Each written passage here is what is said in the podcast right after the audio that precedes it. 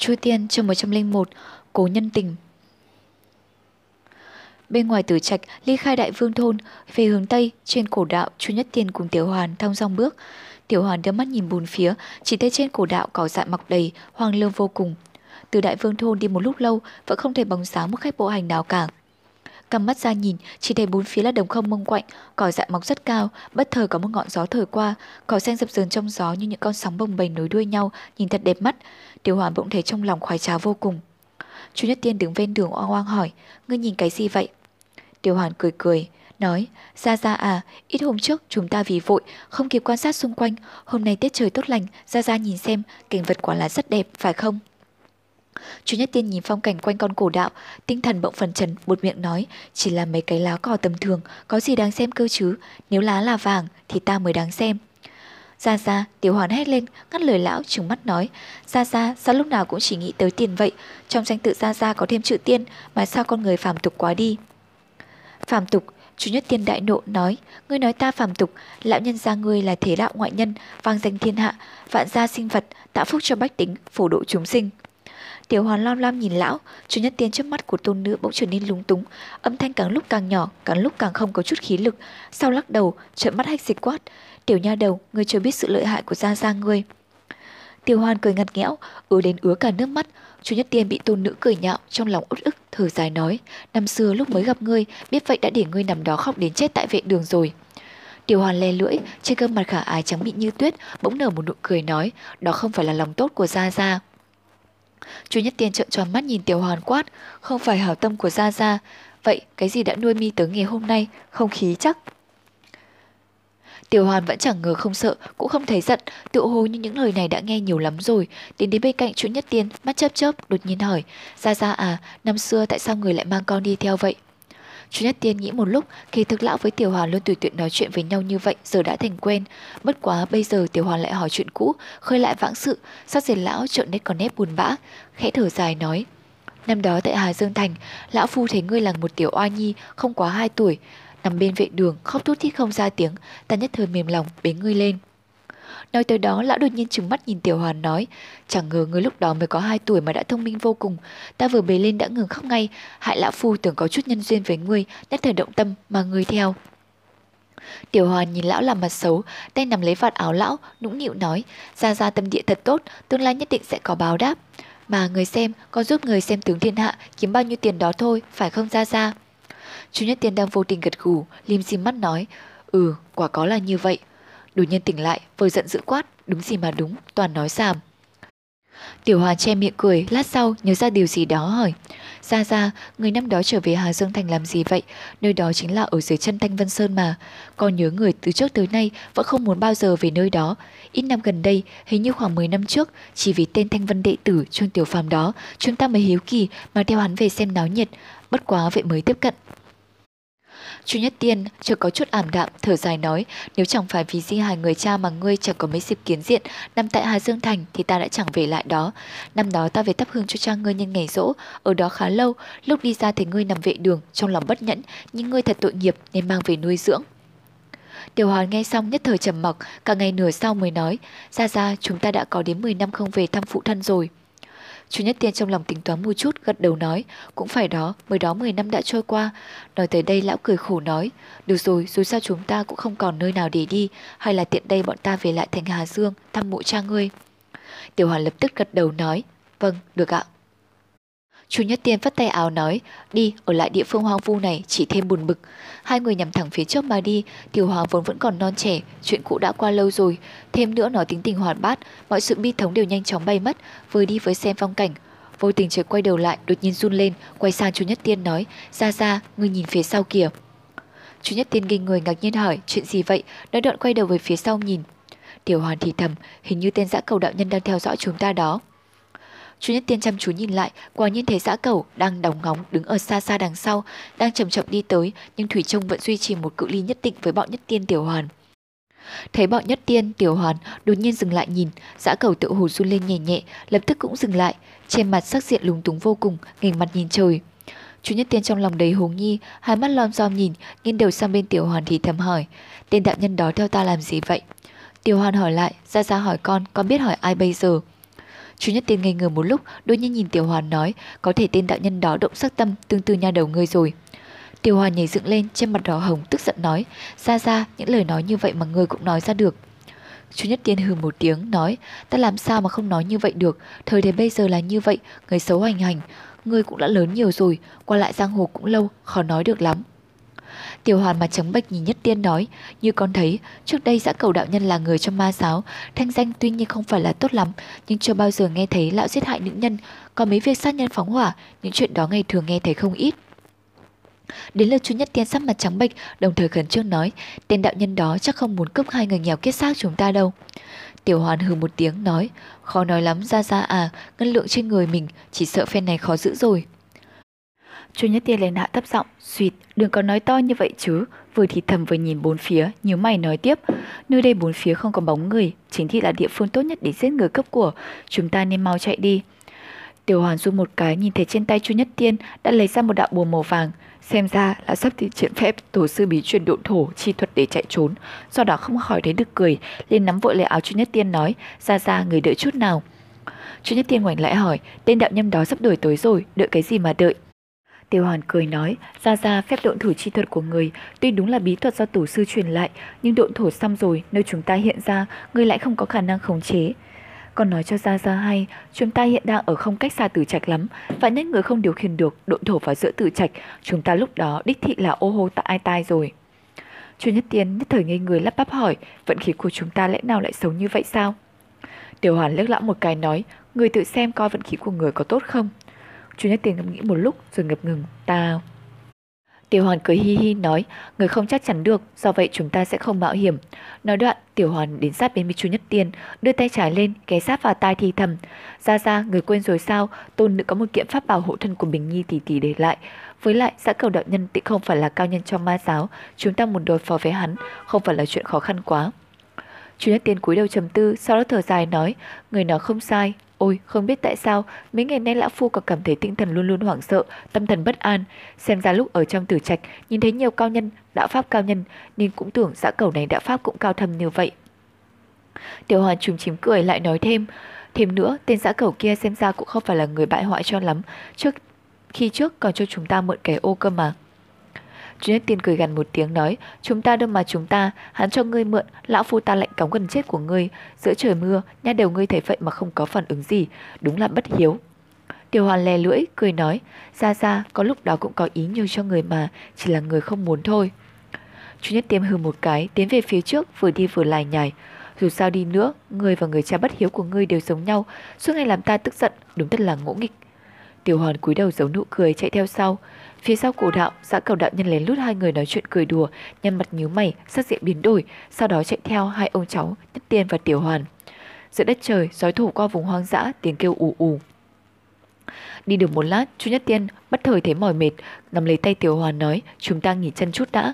Tiểu Hoàn gật đầu, thấy bên đường có một phiến đá xanh, chạy tới phủi phủi mấy cái nói, ra ra, người ngồi đây.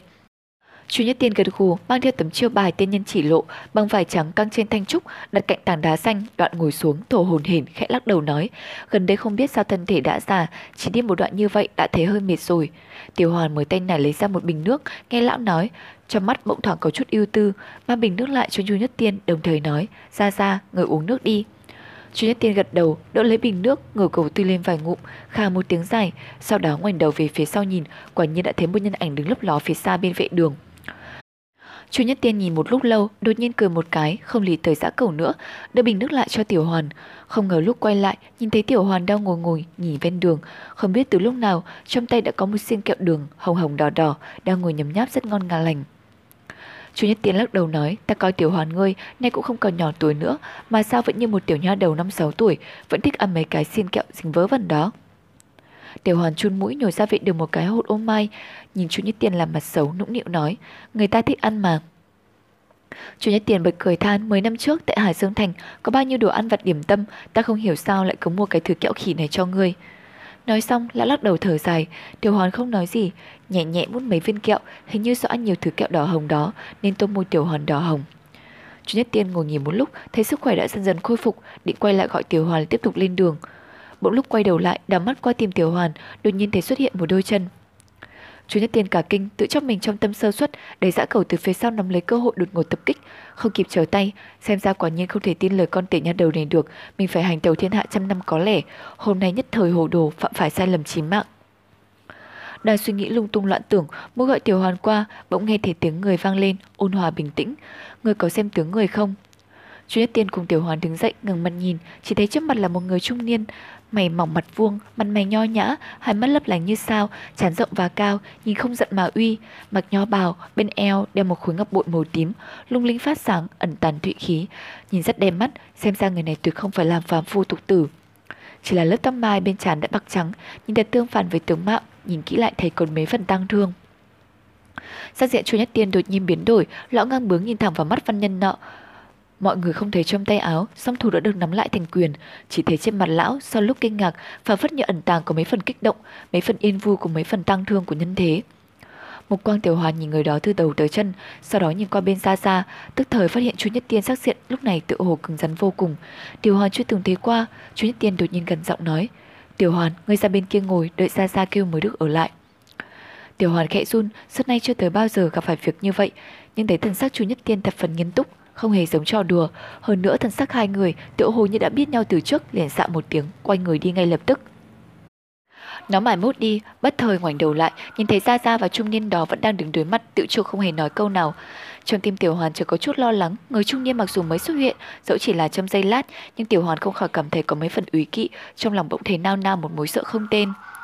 Mấy năm trở lại đây, nó luôn túc trực bên cạnh Chu Nhất Tiên, theo lão Chu Du thiên hạ, nhưng không ngờ Gia Gia lại biết được một người có uy thế kinh nhân thế này.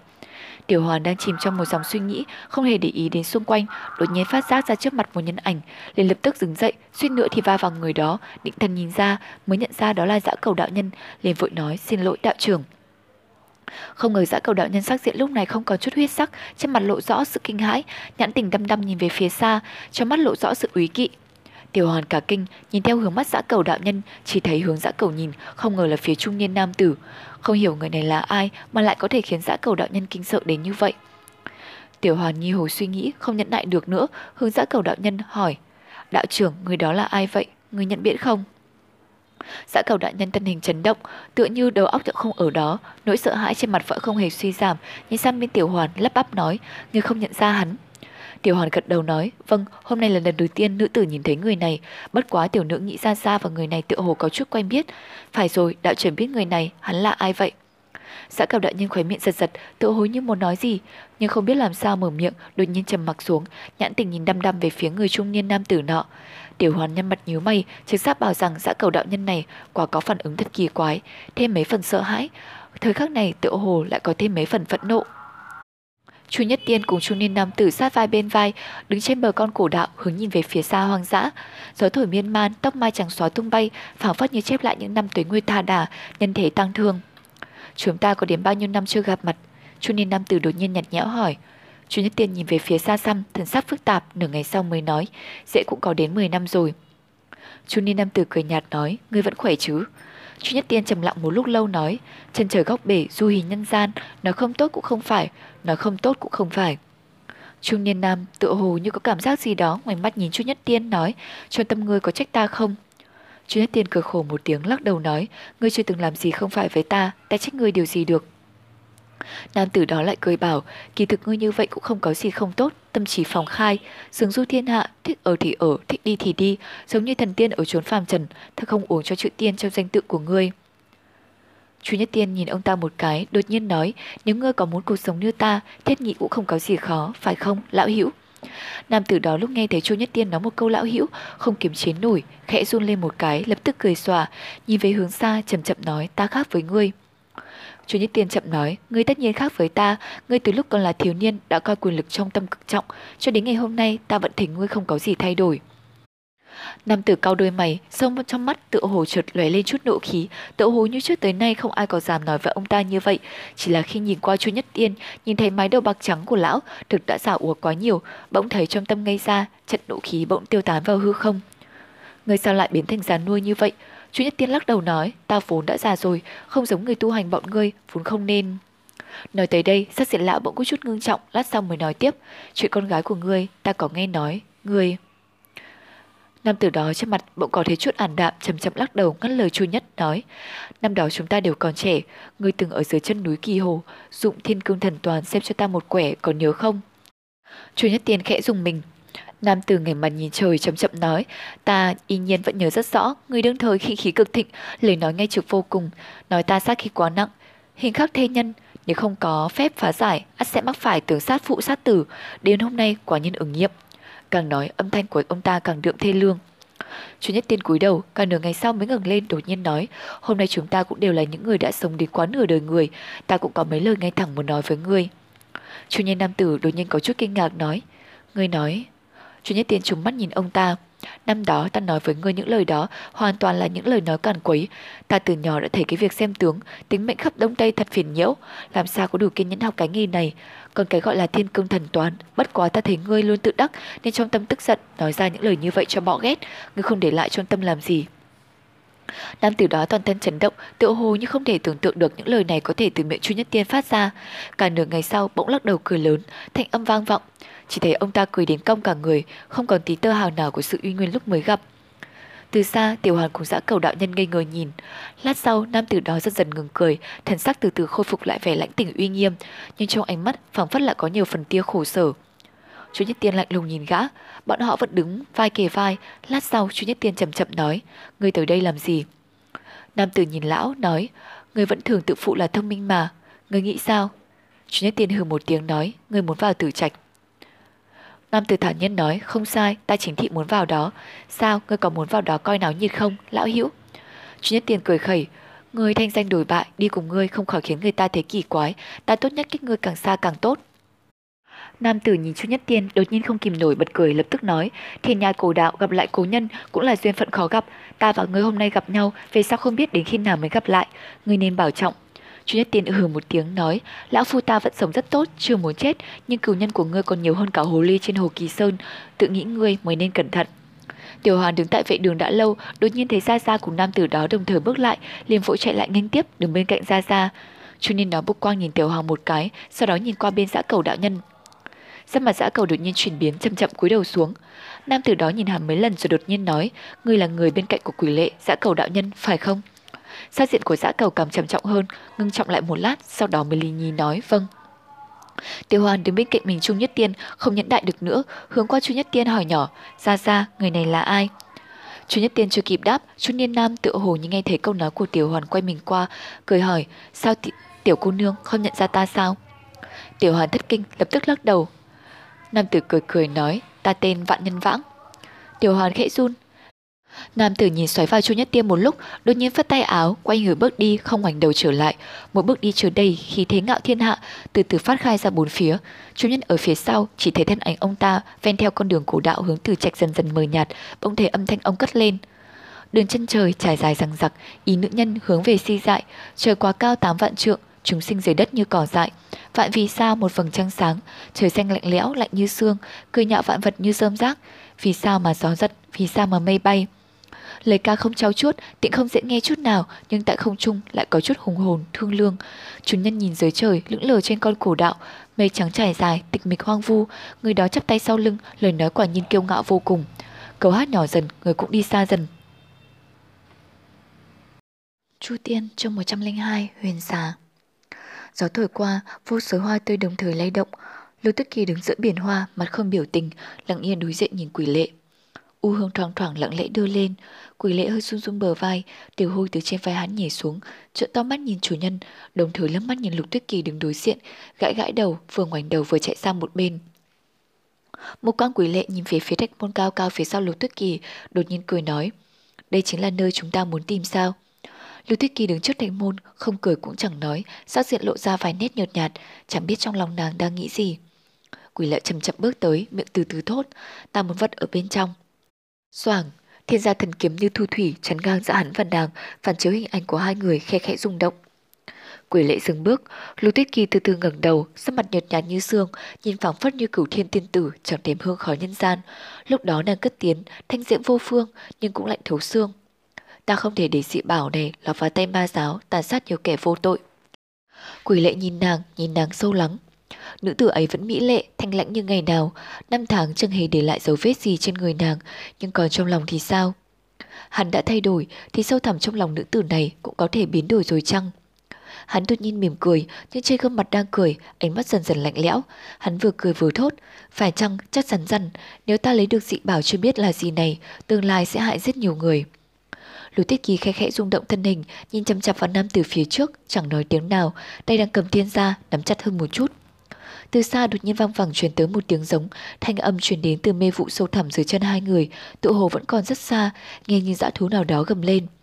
Khoảnh khắc sau, Quỷ Lệ và Lục Tuyết Kỳ hai người đồng thời cảnh giác, chính tại gốc cây cao ngút trời dưới chân, đột nhiên theo thân cây truyền đến một trận chấn động nhẹ nhẹ. Quỷ lệ và Lục Tuyết Kỳ đồng thời biến sắc, cái cây kỳ lạ này to lớn không tưởng nổi, so với toàn núi bình thường có lớn hơn, đừng nói là làm chấn động, chỉ làm lay nhẹ cũng đã chẳng nghĩ đến.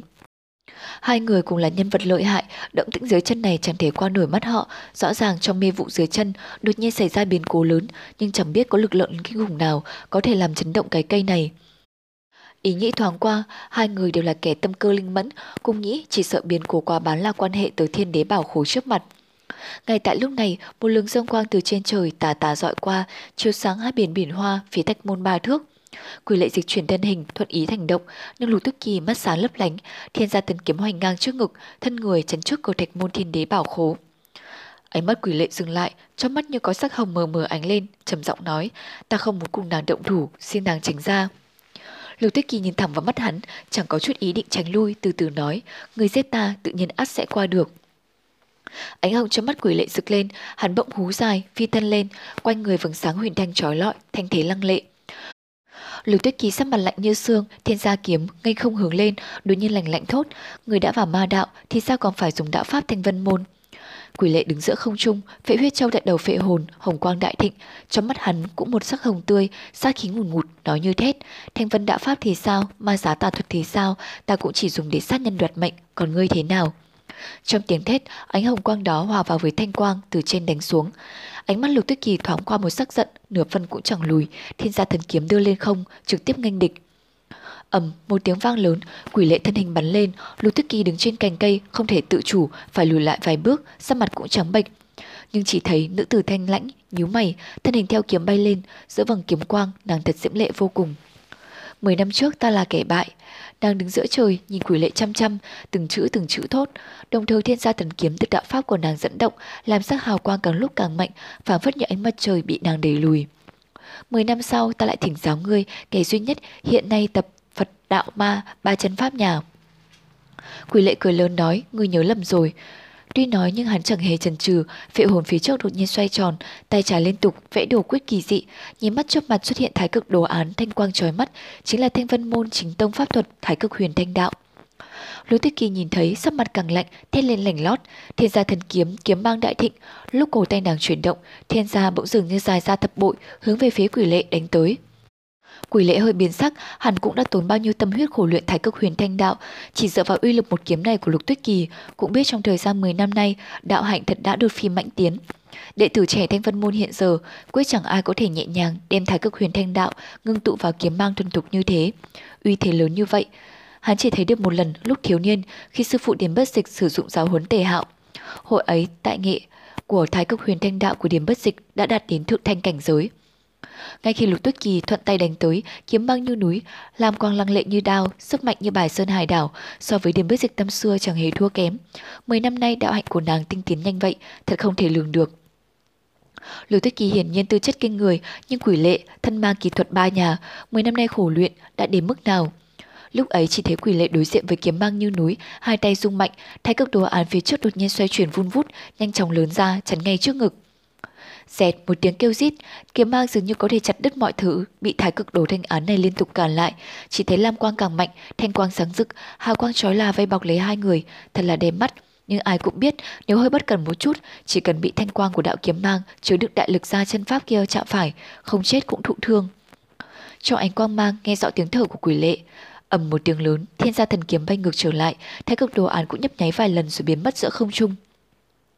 Quỷ lệ hắng giọng nhìn Lục Tức Kỳ, trong mắt hơi thoáng lên hiện vẻ khâm phục, nhưng lập tức bị hồng quang che phủ, thốt. Quả nhiên lợi hại, chỉ với thời gian 10 năm, người đã có thể đột phá thượng thanh cảnh giới, chỉ sợ thanh diệp tổ sư năm nào cũng chẳng được như vậy. Lục Tích Kỳ đứng giữa không trung, y phục phấp phới, tay dẫn kiếm quyết, thiên gia kiếm tức thì chỉ thẳng lên, lam quang còn lại còn thịnh hơn lúc trước, đồng thời trong lòng cũng hơi kinh hoàng. Mười năm nay nàng đã pháp tiến mạnh, tất nhiên là do tư chất hơn người, nhưng chủ yếu nhờ nàng tu đạo cực kỳ khắc khổ, có thể nói là quá mức, tu hành mà chẳng hề để tâm đến điều gì. Thậm chí đến sư phụ nàng là Thủy Nguyệt Đại Sư cũng không nỡ nhìn, nhiều lần khuyên giải, nguyên nhân bên trong chẳng người nào hiểu được. Nhờ tu hành gian khổ như vậy, thêm vào thiên bẩm hơn người, rốt cuộc nửa năm trước đây nàng trở thành người đầu tiên trong đám đệ tử trẻ tuổi ở Thanh Vân Môn đột phá được thượng thanh cảnh giới. Sau Thanh Diệp Tổ Sư là người đã đến cảnh giới này nhanh chóng nhất từ ngàn năm trở lại đây. Đạo pháp tu hành của nàng hiện giờ trong Thanh Vân Môn trừ các đại trưởng lão thủ tọa, chỉ sợ còn lại đều bại dưới tay nàng. Ngay cả người luôn được xương tụng gần đây trong đám đệ tử trẻ tuổi là tiêu giật tài cũng quá bán là phải nhượng lại cho nàng. Nhưng dù vậy, quỷ lệ vừa mới cùng nàng đấu phép, tên đệ tử tầm thường của Thanh Vân Môn có tên Chuyên Tiểu Phàm lúc trước này, đạo hạnh chẳng kém nàng chút nào. Chưa biến hóa tại các đồ án ấy thuần thục lão luyện, đỡ chọn một kiếm hàn chứa đạo pháp thượng thanh cảnh giới của nàng. Khi ấy ám kinh dũng mãnh, giao ra chảy qua, hùng hậu vững chắc, dường như chính là Phật môn đạo pháp, nhưng nhìn hắn thi pháp lại rõ ràng là sử dụng quyết pháp của Thái Cực Huyền Thanh đạo. Nam tử này cuối cùng trên con đường tu đạo đã đi ra ngoài đường lối của tiền nhân chăng? Hai người đối diện nhìn nhau, nhãn quang dần dần sáng lên. Ngay lúc này, hốt nhiên có một tiếng giống cực kỳ lớn truyền lên từ trong mê vụ. Tiếng giống hung ác kinh khủng như vậy, cả tu hành như quỷ lệ và lục tuyết kỳ cũng phải cảm thấy hơi chóng mắt, tựa hồ cùng lúc thân cây dưới chân đột nhiên kịch liệt chấn động. Có vẻ căn nguyên là do mặt đất rung chuyển kịch liệt, cảm giác gần giống như địa chấn. Chi chi chi chi, Tiểu hôi đứng bên cạnh thiên đế bảo khố thạch môn bị trận địa chấn đột ngột hất lên, vừa bám vào dây leo cạnh thạch môn vừa kêu trì chóe. Quỷ lệ và lục tức kỳ chưa kịp phản ứng, đột nhiên xuất hiện bốn bóng người hướng về phía canh cây lớn này bay đến rất nhanh. Một kẻ phía trước, ba người phía sau, chớp mắt đã đến gần. Lục tức kỳ và quỷ lệ nhìn về phía ấy, đều hơi ngạc nhiên. Bốn người đang đuổi bắt, bỗng thấy phía trước có người, liền giật mình, bốc giác, động thời dừng lại. Bốn kẻ này đều là người quen, đơn độc phía trước là một nữ tử trẻ, phong tình nhu mị, chính là Kim Bình Nhi trong ma giáo hương hoan phái. Phía sau nàng là người chính đạo, không chỉ lục tức kỳ quen mà quỷ lệ cũng đều biết cả. Pháp tướng và Tăng Thư Thư ngạc nhiên dừng lại, kẻ một quang không rời khỏi quỷ lệ là Lâm Kinh Vũ. Không khí đột nhiên yên lặng, quỷ lệ nhìn đám người ấy, trên mặt bọn người Pháp tướng đều hiện lên thần sắc phức tạp, tự hoan hỉ, tự ngạc nhiên, lớp lớp thần tình tuần tự ánh lên. Kim Bình Nhi đưa mắt nhanh nhẹn lướt qua hiện trường do địa vị quyền thế của quỷ lệ tại quỷ vương tông là lịch xuất thân của hắn. Kim Bình Nhi tự nhiên rõ như trong lòng bàn tay. Đối với dây mơ dễ má giữa quỷ lệ và đám người chính đạo tại đây, nàng cũng hiểu được vài phần. Lúc ấy nhìn tình thế, đang hơi trầm ngâm, chân đã từ từ bước về phía quỷ lệ, đứng cạnh hắn. Bên chính đạo, Pháp tướng và Lục Tuyết Kỳ nhìn thấy động tác của Kim Bình Nhi, đồng thời cũng hơi nhíu mày, nhưng chẳng nói gì. phá tan sự yên lặng chính là Lâm Kinh Vũ đang đứng sau cùng. Trong mắt hắn tựa hồ không hề có Kim Bình Nhi, chỉ mình Trương Tiểu Phàm đứng trước mặt hắn. Hắn chậm chậm bước lên trước vài bước, miệng mấp máy, tựa hồ khó nhọc lắm mới nói được. Người, người khỏe không? Quỷ lệ từ từ thu hồi nhãn quang, thôi không nhìn hắn chằm chằm, đối diện với Lâm Kinh Vũ. Chẳng hiểu vì sao, hắn đột nhiên không dám nhìn thẳng vào ánh mắt thân thiện của kẻ ấy. Lâm Kinh Vũ nhìn giác diện quỷ lệ, tâm tình kích động, lời nói phảng phất hơi nghèn nghẹn. Tiểu phàm, ngươi... Quỷ lệ chấn động thân hình, không nhịn được ngẩng đầu lên, ánh mắt của hắn gặp ngay khuôn mặt thân thiết nhất. Khuôn mặt lúc ấy chẳng có chút địch ý, chỉ có vẻ kích động và hoan hỉ. Kinh Vũ, hắn nghẹn giọng thốt, Lâm Kinh Vũ 10 năm nay tu luyện ở tổ sư từ đường Thanh Vân Sơn đã ba lần tưởng tượng ra cảnh gặp lại Trương Tiểu Phàm. Hắn cũng luôn tự hỏi, đối diện với Trương Tiểu Phàm đã nhập ma đạo phải xử sự thế nào đây? Là chính tả bất lưỡng lập, rút kiếm quyết sinh tử, hay là cố gắng hết mình thuyết phục y quay về chính đạo? Nhưng mà giây phút gặp lại này, hắn chẳng nói nên lời, ký ức năm tháng ngày xưa lớp lớp hiện về, lặng lẽ dâng lên cho tâm trí. Cuối cùng chẳng phải là Thanh Vân Sơn, không phải là ngự kiếm phi hành, chẳng phải tung hoành thiên địa, chính là hai người bạn thân đồng niên tại thôn Thảo Miếu đã bị phá hủy ấy, vui vẻ ruột đuổi nhau. Thời gian như là cát, liệu có thể bào mòn thứ quan trọng nhất trong lòng người chăng? Bằng hữu thuở ấu thơ từng là huynh đệ, 10 năm sau lại đứng ngay trước mặt, Bước tới một bước, sau mặt Lâm Kinh Vũ hiện lên vẻ kích động chưa từng có, tựa hồ do nét biến đổi trên mặt quỷ lệ, thân hình hơi run lên. Có lẽ trong lòng quỷ lệ cũng kích động như vậy chăng? Đứng cạnh quỷ lệ, Kim Bình Ly hơi nhíu mày. Nàng đối với tình cảm huynh đệ của hai người tự nhiên chẳng có hứng thú gì. Bất quá tình hình này, bên chính đạo người đông thế mạnh, nếu lúc này quỷ lệ lại xuất hiện vấn đề gì, mình không khỏi thế đơn lực cô. Nàng bèn ho một tiếng mỉm cười nói, a quỷ lệ công tử, không ngờ ngươi đến nơi này sớm hơn bọn ta, chẳng biết ngươi đã tìm được dị bảo gì đây. Lời này vừa nói, Lâm Kinh Vũ cùng quỷ lệ đều giật mình. Pháp tướng và Tăng Thư Thư đồng thời nhìn Lục Tuyết Kỳ. Lục Tuyết Kỳ nhẹ nhẹ lắc đầu, họ mới yên tâm một chút. Chỉ một câu hỏi giản đơn bỗng nhiên kéo mọi người trở về hiện thực. Quỷ lệ từ từ nhắm mắt, lúc sau mở ra lại thấy ẩn ẩn hồng quang lấp lóa, một quang cũng trở nên nhanh nhẹn. Hắn nhìn Lâm Kinh Vũ thật sâu rồi quay đầu không nhìn nữa, lùi lại một bước đứng cạnh với Kim Bình Nhi. Kim Bình Nhi mỉm cười, một quang long loáng như nước, sóng mắt lưu truyền, phảng phất chút qua thân hình quỷ lệ, dịu dàng hỏi, người khỏe không? Quỷ lệ hắng giọng một tiếng, ngươi và ta hợp tác thế nào? Kim Bình Nhi lập tức nói, được sau sự việc này chúng ta nói chuyện tiếp. Quỷ lệ nhìn nàng gật gật đầu, trong chốc lát hai người đã nhận ra cục diện thật chẳng dễ dàng, lập tức quyết định liên thủ. Quỷ lệ từ từ nói, hợp hoan phá của ngươi chẳng phải nhiều cao thủ làm sao, thế nào lại chỉ mình ngươi tiếp nhập nội trạch để bị bọn họ chiếm thượng phong. Kim Bình Nhi hướng một qua nhìn về phía bọn người pháp tướng, sắc mặt bỗng hơi thẹn thùng, nhìn cả khiêu gợi đáng yêu, nhẹ giọng thốt. Hồng hoan phái bọn ta chỉ là tiểu môn tiểu phái, ta cũng lo lắng nên mang theo vài người. Mấy người đó ở bên ngoài đột nhiên chết bất minh bất bạch, Nam mỉm cười nhìn quay sang quỷ lệ nói, còn quỷ vương tông gần đây ngọa hồ tàng long, ngại trừ con khỉ xám này, bên mình công tử sao chẳng còn ai khác. Quỷ lệ nghe giọng nàng ẩn chứa ý giễu cợt chậm chậm thốt, chúng ta như nhau cả thôi, ta cũng dẫn theo mấy nhân tài, chỉ sợ nhân mã bên ngoài bị hợp hoan phái cùng vạn độc môn thôn tính cả rồi. Lần này ma giáo tam đại phái Việt rầm rộ tiến về phương Tây, ngoài mặt cùng hợp lực tiêu diệt trường sinh đường, nhưng bên trong ngấm ngầm tranh đấu, đề phòng lẫn nhau, chỉ vì ba đại phái kiềm chế lẫn nhau, tất nhiên chẳng dám sử dụng toàn bộ cao thủ dưới trướng, thành thử bị mấy kẻ chính đạo này chiếm mất tiện nghi. Tăng Tư Thư đứng từ xa, trong lòng cũng hơi kích động. Trên núi Thanh Vân lúc trước, hắn và Trương Tiểu Phàm giao tình cũng hậu, là bằng hữu thân thiết nhất của Trương Tiểu Phàm sau Lâm Kinh Vũ. Nhưng thế sự chiêu ngươi, tình cảnh hiện nay biến thành thế này, trong lòng chẳng thể tránh khỏi có vài phần đau khổ. Hắn thực sự muốn nói vài lời cục quỷ lệ, không cần thiết có thành công hay không, thuyết phục người bạn này quay lại chính đạo. Nhưng trong chớp mắt, một quang gặp phải Kim Bình Nhi, đột nhiên trong lòng rung động, chỉ cảm thấy nữ tử này mặt như đào hoa, phong tình vô hạn, cả mắt lấp loáng như nước hồ, một quang ấy lại quay nhìn về phía hắn, ẩn ước giống như mời gọi. Hắn nhìn lâu một chút, tức thì cảm giác đầu óc vỡ tung, phản phất như người say, chỉ muốn say trong sóng mắt của nữ tử ấy, không nhịn được, liền bước tới một bước. Đô, Đột nhiên một tiếng thét chen ngang như chuông thần chấn cổ bỗng vang lên bên tai, tăng bào trắng nhạt loáng lên, pháp tướng bỗng xuất hiện trước mặt hắn, ngăn quả một quang của Kim Bình Nhi, đồng thời đối diện Tăng Thư Thư phát ra phục ma hống.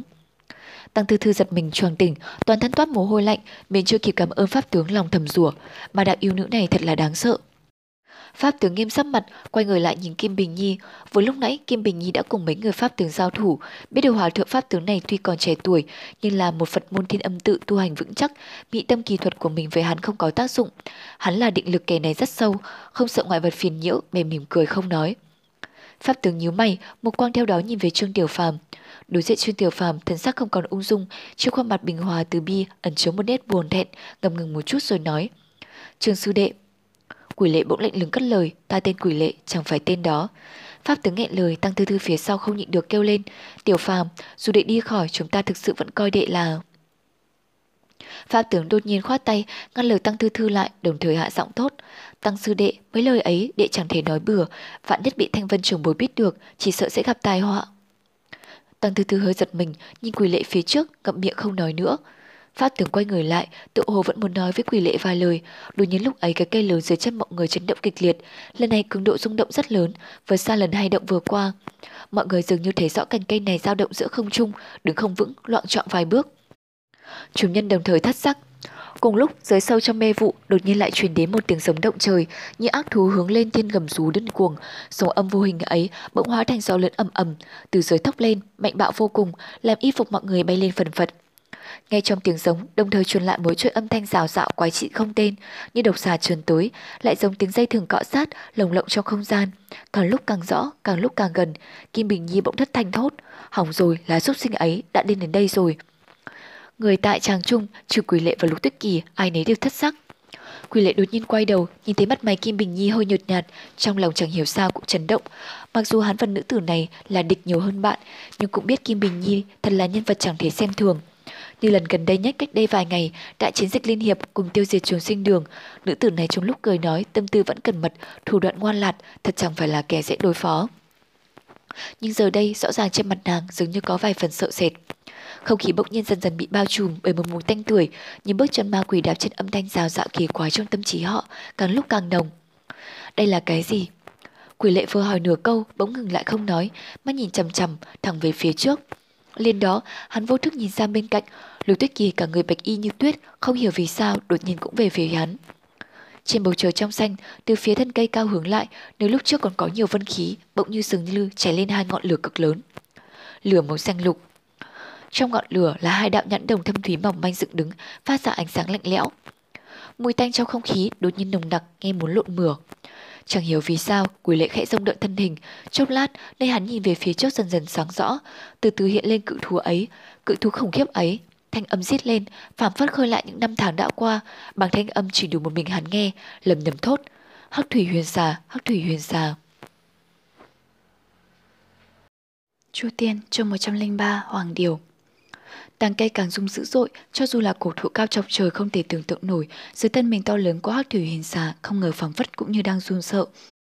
Tự hồ là ác thú thời thượng cổ, hắc thủy huyền xà trở thân thể khổng lồ trên tàng cây, chỗ nào nó đi qua, cảnh là gãy rơi là tả, những luống hoa lạ, răng bám đầy, không ngờ cũng hô khéo rụng rơi. Nó nghênh lầu, lắc đuôi bò tới trước, đám người đằng trước nó giờ phút này cứ như là lũ kiến bọ tầm thường, không đáng để ý tới. Lưu Tuyết Kỳ sắp mặt tái dần, bước lên một bước, ánh mắt vẫn khim chặt trên con thú khổng lồ thời thượng cổ, quay sang Tăng Thư Thư ở bên cạnh nhỏ giọng hỏi, làm sao đây? Tăng Thư Thư chán toát mồ hôi, hồi nãy bọn ta ở bên dưới, thình lình đụng phải con súc sinh đáng sợ này, bọn ta chỉ có chút đạo hạnh, dĩ nhiên chỉ có nước bỏ chạy. Bất quá lúc đó nó tự hồ cũng không để ý tới bọn ta, chỉ lo tìm cái gì đó rồi mau chóng bỏ đi. Không tưởng được nó không ngờ lại có thể bò lên. Chúng nhân thất thần nhìn nhau, tuy mọi người tại trường đều là người có đạo hạnh tu hành hơn xa phàm nhân thế gian, nhưng nhân lực trung quy cũng có lúc tận, đặc biệt là trước mặt con thú khổng lồ cực kỳ khủng bố này, bất kỳ sự chống cự nào cũng đều thật đáng cười. Hắc thủy huyền xà càng lúc càng đến gần, Kim Bình Nhi chợt thốt, nguy con súc sinh này e rằng cũng là vì vật trong thiên đế bảo khố mà đến. Mọi người nhất thời biến sắc, Quy Lệ nhíu mày, mặt không chút biểu tình, trong lòng lại chợt nhớ đến luồng khí trường khí lúc mình vừa tiến vào bên trong tử trạch. Đang giữ luồng trường khí đó đã từng thình lình đụng phải một con thú khổng lồ, đến mức không thể tưởng tượng được. Vì trường khí vây bọc mà không nhìn rõ được, chỉ là mình từ lúc ban đầu đã thấp thoảng có cảm giác quen được với mùi tanh đặc biệt xung quanh. Bây giờ nghĩ lại, thứ mình gặp hôm trước không ngờ cũng chính là hắc thủy huyền xà này đây. Thế hắc thủy huyền xà không ngừng tiến tới, thân thể khổng lồ đèo cành cây run rẩy liên miên, cơ hồ khiến cho mọi người lo lắng tàng cây sẽ bị nó để gãy hẳn. Giữa không trung, trong cái đầu rắn to lớn, dưới răng nanh, đầu lưỡi trẻ hai đỏ tươi, không ngừng thò ra thụt vô, nhằm hướng thiên đế bảo khố đằng xa mà rít lên nhẹ nhẹ, bộ dạng phảng phất rất ư là hưng phấn. Lúc này ai ai cũng đều thấy được mục đích của con thú khổng lồ đó, quả nhiên là đằng sau bọn họ là vật trong thiên đế bảo khố. Quỷ lệ quay đầu lại, nhìn về thiên đế bảo khố, chỉ thấy thạch môn dày kín vẫn còn nằm yên bất động. Ánh mặt trời vườn chiếu trước cửa, hiện cũng đã giờ lên trên cửa. Bốn chữ cổ truyện thiên đế bảo khố, to lớn đang lấp loáng phát sáng dưới dương quang. Pháp tướng thấy mắt con rắn khổng lồ tự như một toàn núi nhỏ càng lúc càng gần, thở dài một tiếng, vội vàng xoay người nói với mọi người. Hắc thủy huyền sàn này là ma thú thời thượng cổ, không ai có thể kháng cự, bọn ta tuyệt không phải là đối thủ của nó, hay nên gắng gượng chống đỡ, mau chạy thôi. Đạo lý đó kỳ thực ai cũng biết, bọn Thăng Thư Thư, Lâm Kinh Vũ đều đều gật đầu. Kim Bình Nhi hừ một tiếng, hiển nhiên không tình nguyện cho lắm, bất quá xem thần sắc nàng cũng chuẩn bị ly khai. Chúng nhân tại trường chia nhau ngự khởi pháp bảo, chuẩn bị bỏ đi tứ tán. Bên tay quỷ lệ cũng từ từ phát ánh sáng xanh người, quay đầu lại kêu tiểu hôi đang trốn ở gần cửa đá. Lúc đó đột nhiên, trên thạch môn của thiên đế bảo khố, truyền tới tiếng sầm sầm, ầm ầm rầm rội. Lúc này, dương quang từ chân trời đang chiếu lên, nét ngang cao nhất của chữ thiên trong bốn chữ cổ truyện thiên đế bảo khố. Một tiếng gầm vang lên, cơ hồ cùng một lúc, hắc thủy huyền xà chợt gia tăng tốc độ, miệng vừa gầm lên vừa vội vàng trườn tới. Mọi người nhất thời kinh hãi. Bọn Kim Bình Nhi, Tăng Thư Thư, Lâm Kinh Vũ và Pháp tướng bay vụt lên trước hết. Trong không khí, mùi tanh sực vào mũi, cũng không biết gió từ đâu thổi đến, rát như dao cắt. Quỷ lệ bỗng quanh mình trở lại, nhằm hướng thiên đế bảo khố bay tới.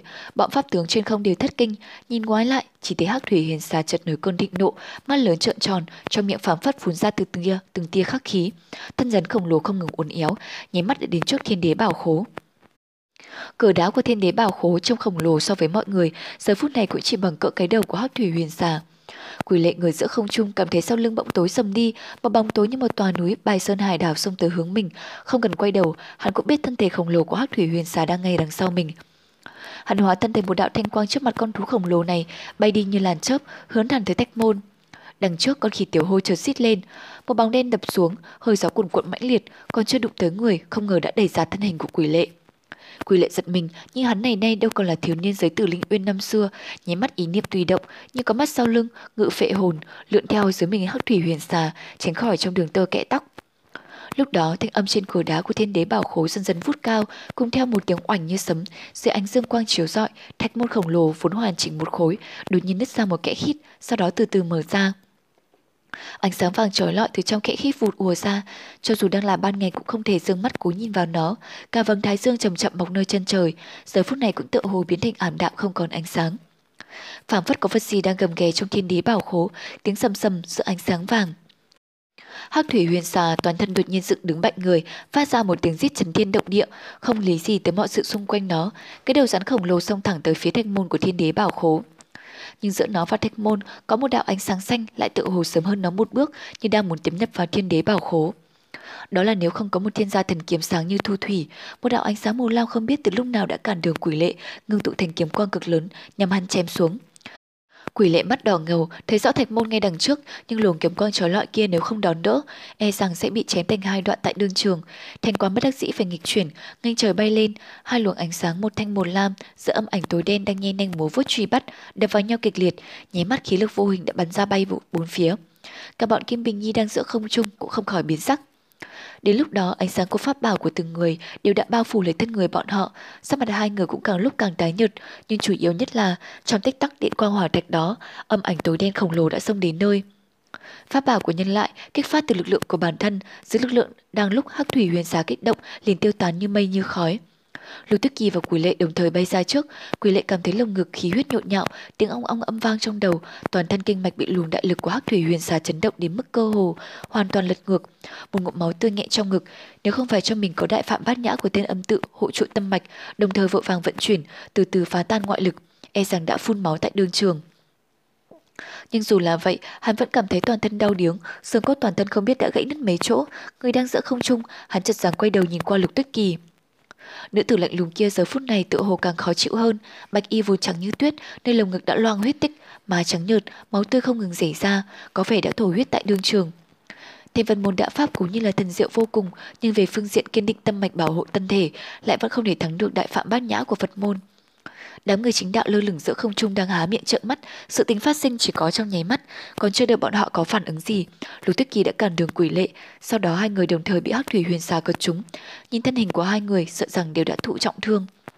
Lục Tuyết Kỳ là thanh vân đệ tử, không cần phải nói rồi, quỷ lệ cũng là chôn tiểu phàm năm xưa, cội rễ cực kỳ thâm sâu với mọi người tại trường. Qua đợt kịch biến vừa rồi, đám người chính đạo liền có phản ứng, lập tức chia nhau bay xuống. Tuy không thể cầm giữ con ma thú thời thượng của Hắc Thủy Huyền Xà, nhưng cũng thể hy vọng giúp hai người một tay. Đồng thời Kim Bình Nhi cũng từ bên kia lặng lặng hạ xuống, bất quá dưới âm ảnh của Hắc Thủy Huyền Xà, đôi mắt người sáng của nàng lại đang nhìn kim quang sáng lạ bên trong thạch môn của Thiên Đế Bảo Khố, trong mắt minh mẫn, lấp loáng trói lọi. Xa xa, mặt trời lại cao thêm chút nữa, ánh dương quang đã rời lên trên nét ngang cao nhất của chữ thiên. Đột nhiên, thạch môn vốn đã hé mở chừng ba thước lại đình chỉ không tiếp tục di động nữa. Sau một tích tắc, không ngờ trái lại lại bắt đầu đóng lại, ánh sáng vàng bên trong cũng dần dần ảm đạm đi. Quỷ lệ toàn thân như muốn vỡ vụn, nhưng hắn cùng Lục Tuyết Kỳ vẫn còn giữ được sự tỉnh táo. Chỉ là lực đập vừa rồi của Hắc Thủy Huyền xà quá ghê gớm. Hắn đang lúc bị thương gấp gáp càng vô phương không chế lấy mình, mắt thấy phải đập mình lên thạch môn cứng ngắc, mà với tốc độ hiện giờ, cho dù hắn có phất đạo ma chân pháp của ba nhà hộ thân, sợ rằng vẫn phải bị tan xương nát thịt. Càng đáng sợ hơn là đạo thạch môn kia đang sình dịch đóng lại. Đằng xa phảng phất giữa không trung truyền tới tiếng thét tất kinh của bọn Lâm Kinh Vũ. Trong đầu quỷ lệ dạ giữa dây đó chợt mơ màng, thấp thoáng phảng phất có một vị nữ tử vận y phục màu thúy lục đang nhìn mình mỉm cười dưới trời xanh. Chỉ là nụ cười của nàng, không biết tại sao, không ngờ có chút mơ hồ. Thời gian nháy mắt đó tựa hồ đột nhiên chậm lại. Thân người hắn xoay vần giữa không trung, lúc thấy Hắc Thủy Huyền Xà đang nhen nhanh trợn mắt truy theo đằng sau, lúc thấy tách môn lạnh cứng đang từ từ đóng lại, rồi còn thấy bên cạnh mình có một bạch y nữ tử cũng đang bay xa giữa trời đất, mất hết khống chế như mình. Hắn đột nhiên rất muốn hỏi Lục tuyết Kỳ, tại vì sao nàng không ngại mạo hiểm mất đi tính mạng mà cản trở mình. Chít chít chít chít, phản phất thình lình vang lên tiếng kêu rít, thanh âm của tiểu hôi làm cho hắn sức tỉnh. Tiểu hôi không biết từ lúc nào đã phòng đến trước kẽ hở của cửa đá, miệng kêu la không ngừng. Tới giờ, khoảng kẽ hở chỉ còn chưa tới hai thước. Thấy rõ là phải đập mình lên cửa đá, thấy rõ là phải xong hết đời này, thấy rõ là trời xanh mây trắng đều đang nhắm tới mình mà đè xuống. Nếu buông tay, Hắn nghiến răng, tận dụng hết phần khí lực cuối cùng, uốn thêm mình mấy phân. Giữa tích tắc đó, khóe mắt của hắn nhìn thẳng vào kẽ khít đang đối diện hắn. Có lẽ có thể thoát khỏi quỷ môn quan. Hắn thở phào toàn thân như muốn đi chết đi một nửa, không còn tới một tia khí lực. Tiếng gió giết mãnh liệt, hắn lại chợt cảm thấy có người đang chú thị nhìn hắn. Hắn đưa mắt nhìn. Lưu Tích Kỳ không biết từ lúc nào đã tỉnh dậy, đang ở ngay bên cạnh hắn, nhìn phương hướng nàng bay tới, khẳng định là đập phải người lên thẳng cửa cứng đá cứng ngắc. Nhưng không biết vì sao, trên mặt của nữ tử diễm lệ đó lại không ngờ có một chút sợ hãi gì. Vào cái sát na thiên toàn địa chuyển đó, sinh tử đang treo trên đầu sợi tóc, nàng thân bất do kỳ mà bay về phía tử vong, nhưng trên mặt nàng không ngờ không có chút gì tiếc nuối, không có một tia kinh sợ. phảng phất giống như một đóa hoa kình của đêm tàn, máu tươi đỏ sậm điểm chút thân ảnh của nàng. Giữa những tiếng thét kinh hoàng xa xa, trước mặt quỷ lệ, không, trước mặt trôn tiểu phàm của năm nào, nàng bỗng mỉm cười. Nét ôn nhu chưa từng có xuất hiện trong nụ cười nhợt nhạt, giữa tiếng gió rít gào lẫm liệt, môi nàng hé mở rồi khép lại, ngưng vọng nhìn người bên cạnh. Có bốn chữ xuyên vượt tiếng gió, xuyên vượt màn máu, không ngờ như xuyên vượt luôn thời gian năm tháng.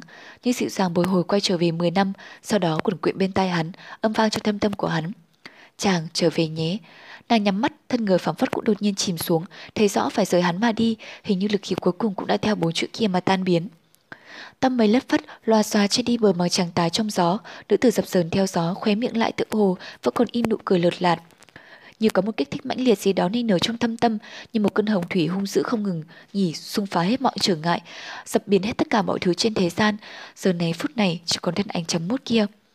Làm sao có thể buông thả, làm sao có thể bỏ rơi? của họng hắn vô vập tiếng gầm khan khản, hắn đang tranh đấu giữa lệ quang kỳ diệu, vùng vẫy giữa ngọn gió cùng bạo kịch liệt, thò tay ra, thò tay ra nắm chặt giữ lấy, giống như 10 năm trước bên Tử Linh Uyên, giữa vô số loạn thạch như mưa, Bạch Y nữ tử đã bất chấp tất cả mà đến với hắn, nắm giữ lấy bàn tay của hắn. Nắm chặt giữ lấy, trước khi tần trí của hắn tiêu tán hết, hắn dụng hết toàn thân khí lực mà kéo nữ tử về phía mình.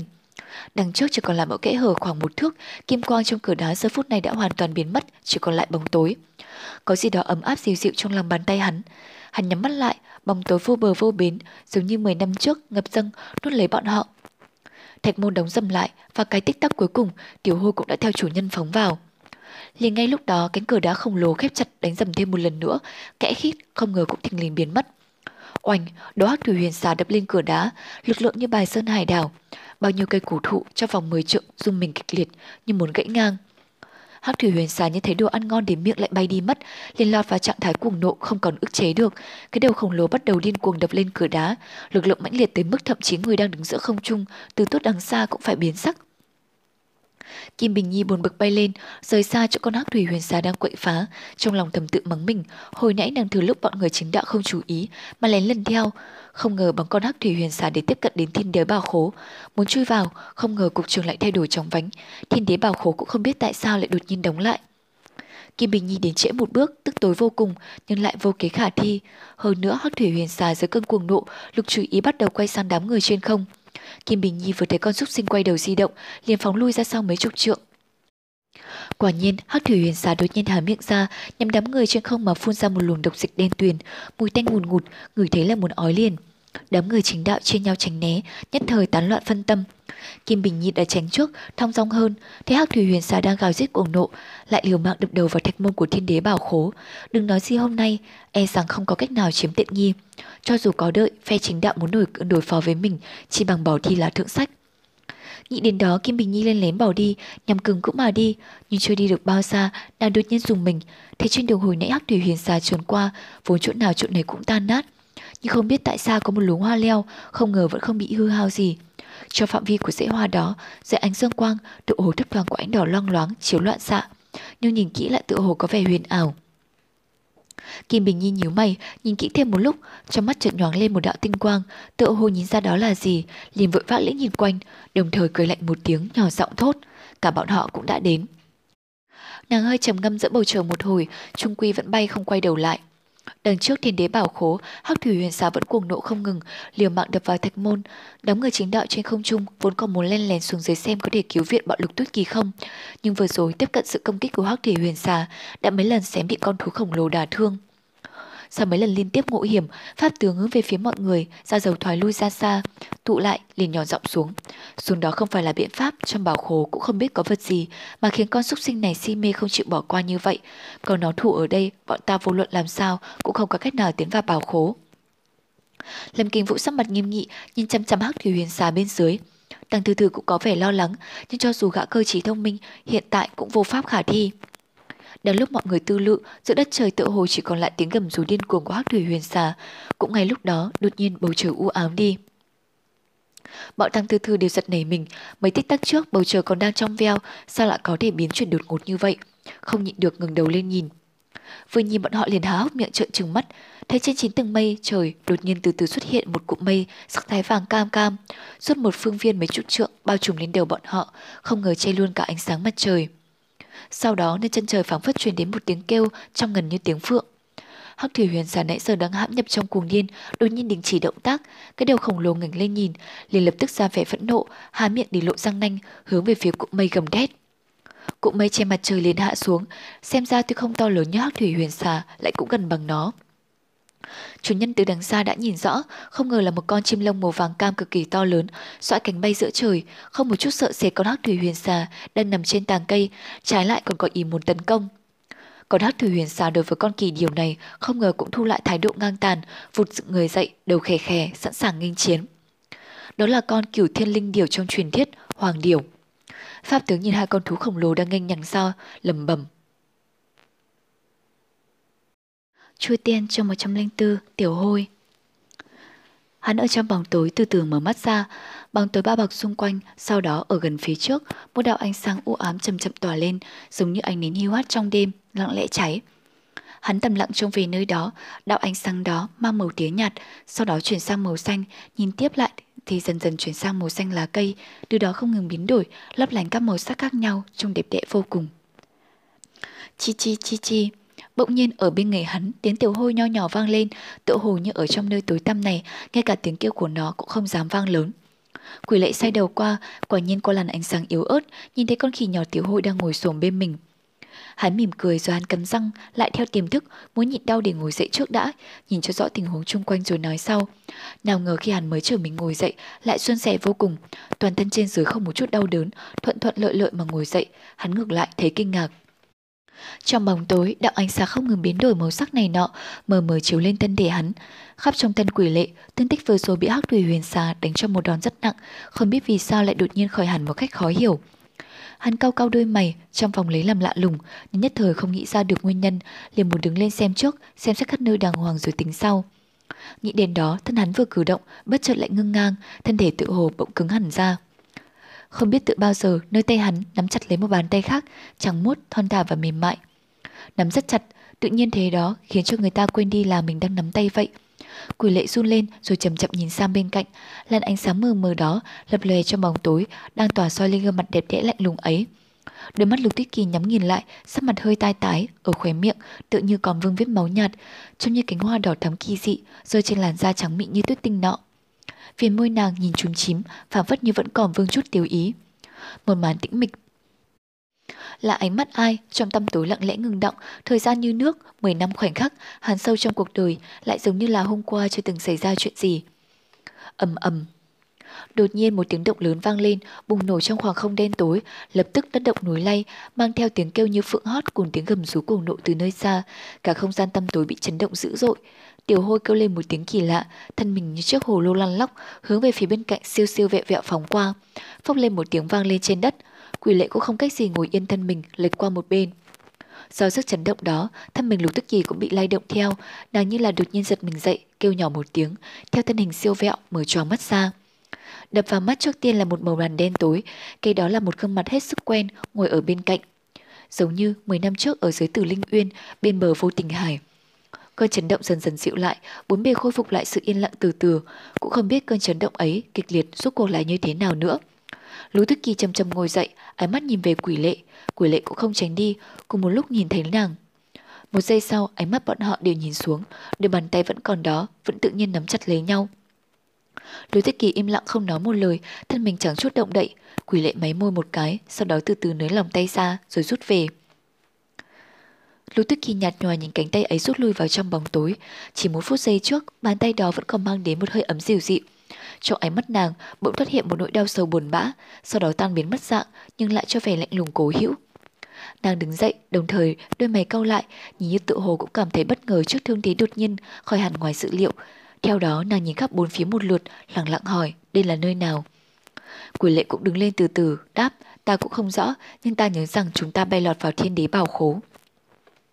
Lưu Tư Kỳ im lặng một lát nói, là ngươi cứu ta. Quỷ lệ nhìn nàng một cái rồi đáp nhạt, không phải là do mạng cô lớn, ở trước lúc thạch môn đóng lại đã bay lọt vào. Lục Tuyết Kỳ xoay đầu qua, gương mặt trơ cảm nhìn hắn, một đôi mắt sáng rực trong bóng tối, dường như lấp lóe ánh sáng. Quỷ lệ không nhìn mắt nàng, xoay đầu qua nơi khác, bắt đầu về phía hướng đạo ánh sáng nọ, đồng thời miệng nói rằng cô không nợ ta gì cả, nếu như cô muốn giết ta, cứ ra tay không cần do dự. Lưu Tuyết Kỳ lặng lặng đứng trong bóng tối phía sau thân hắn, đứng một hồi lúc lâu, rồi nhẹ nhàng phủi bụi trên thân mình, sửa sang dáng dấp. Chi chi chi chi, tiểu hôi vừa rồi bị cơn chấn động nọ làm cho tối tăm đầu mặt, giờ mới khôi phục, không ngừng nhảy nhót qua lại, nhảy hai ba cái đi thoát lên vai quỷ lệ, nằm sấp trên đấy, trông hướng về đạo ánh sáng lấp lánh thần bí nọ. Đi gần lại, mọi vật cũng nhìn rõ hơn. Ở nơi tối ấy là một cái bàn gỗ dựng đứng, cao nửa thân người, thân trụ to, khoảng cánh tay trẻ em, cắm vào trong mặt đất. Bên trên đỡ lấy một bàn bằng phẳng nhỏ, lớn cỡ một thước.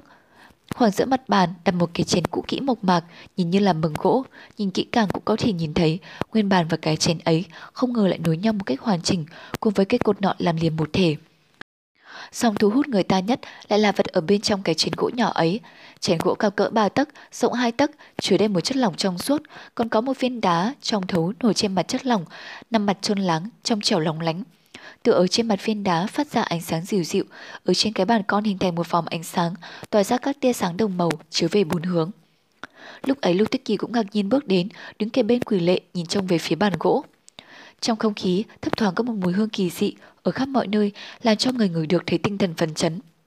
Quỷ lệ cùng Lũ thích Kỳ đều không phải là những kẻ bình thường, nhưng lúc này lại cũng không nhìn ra đây suốt cô là thứ kỳ.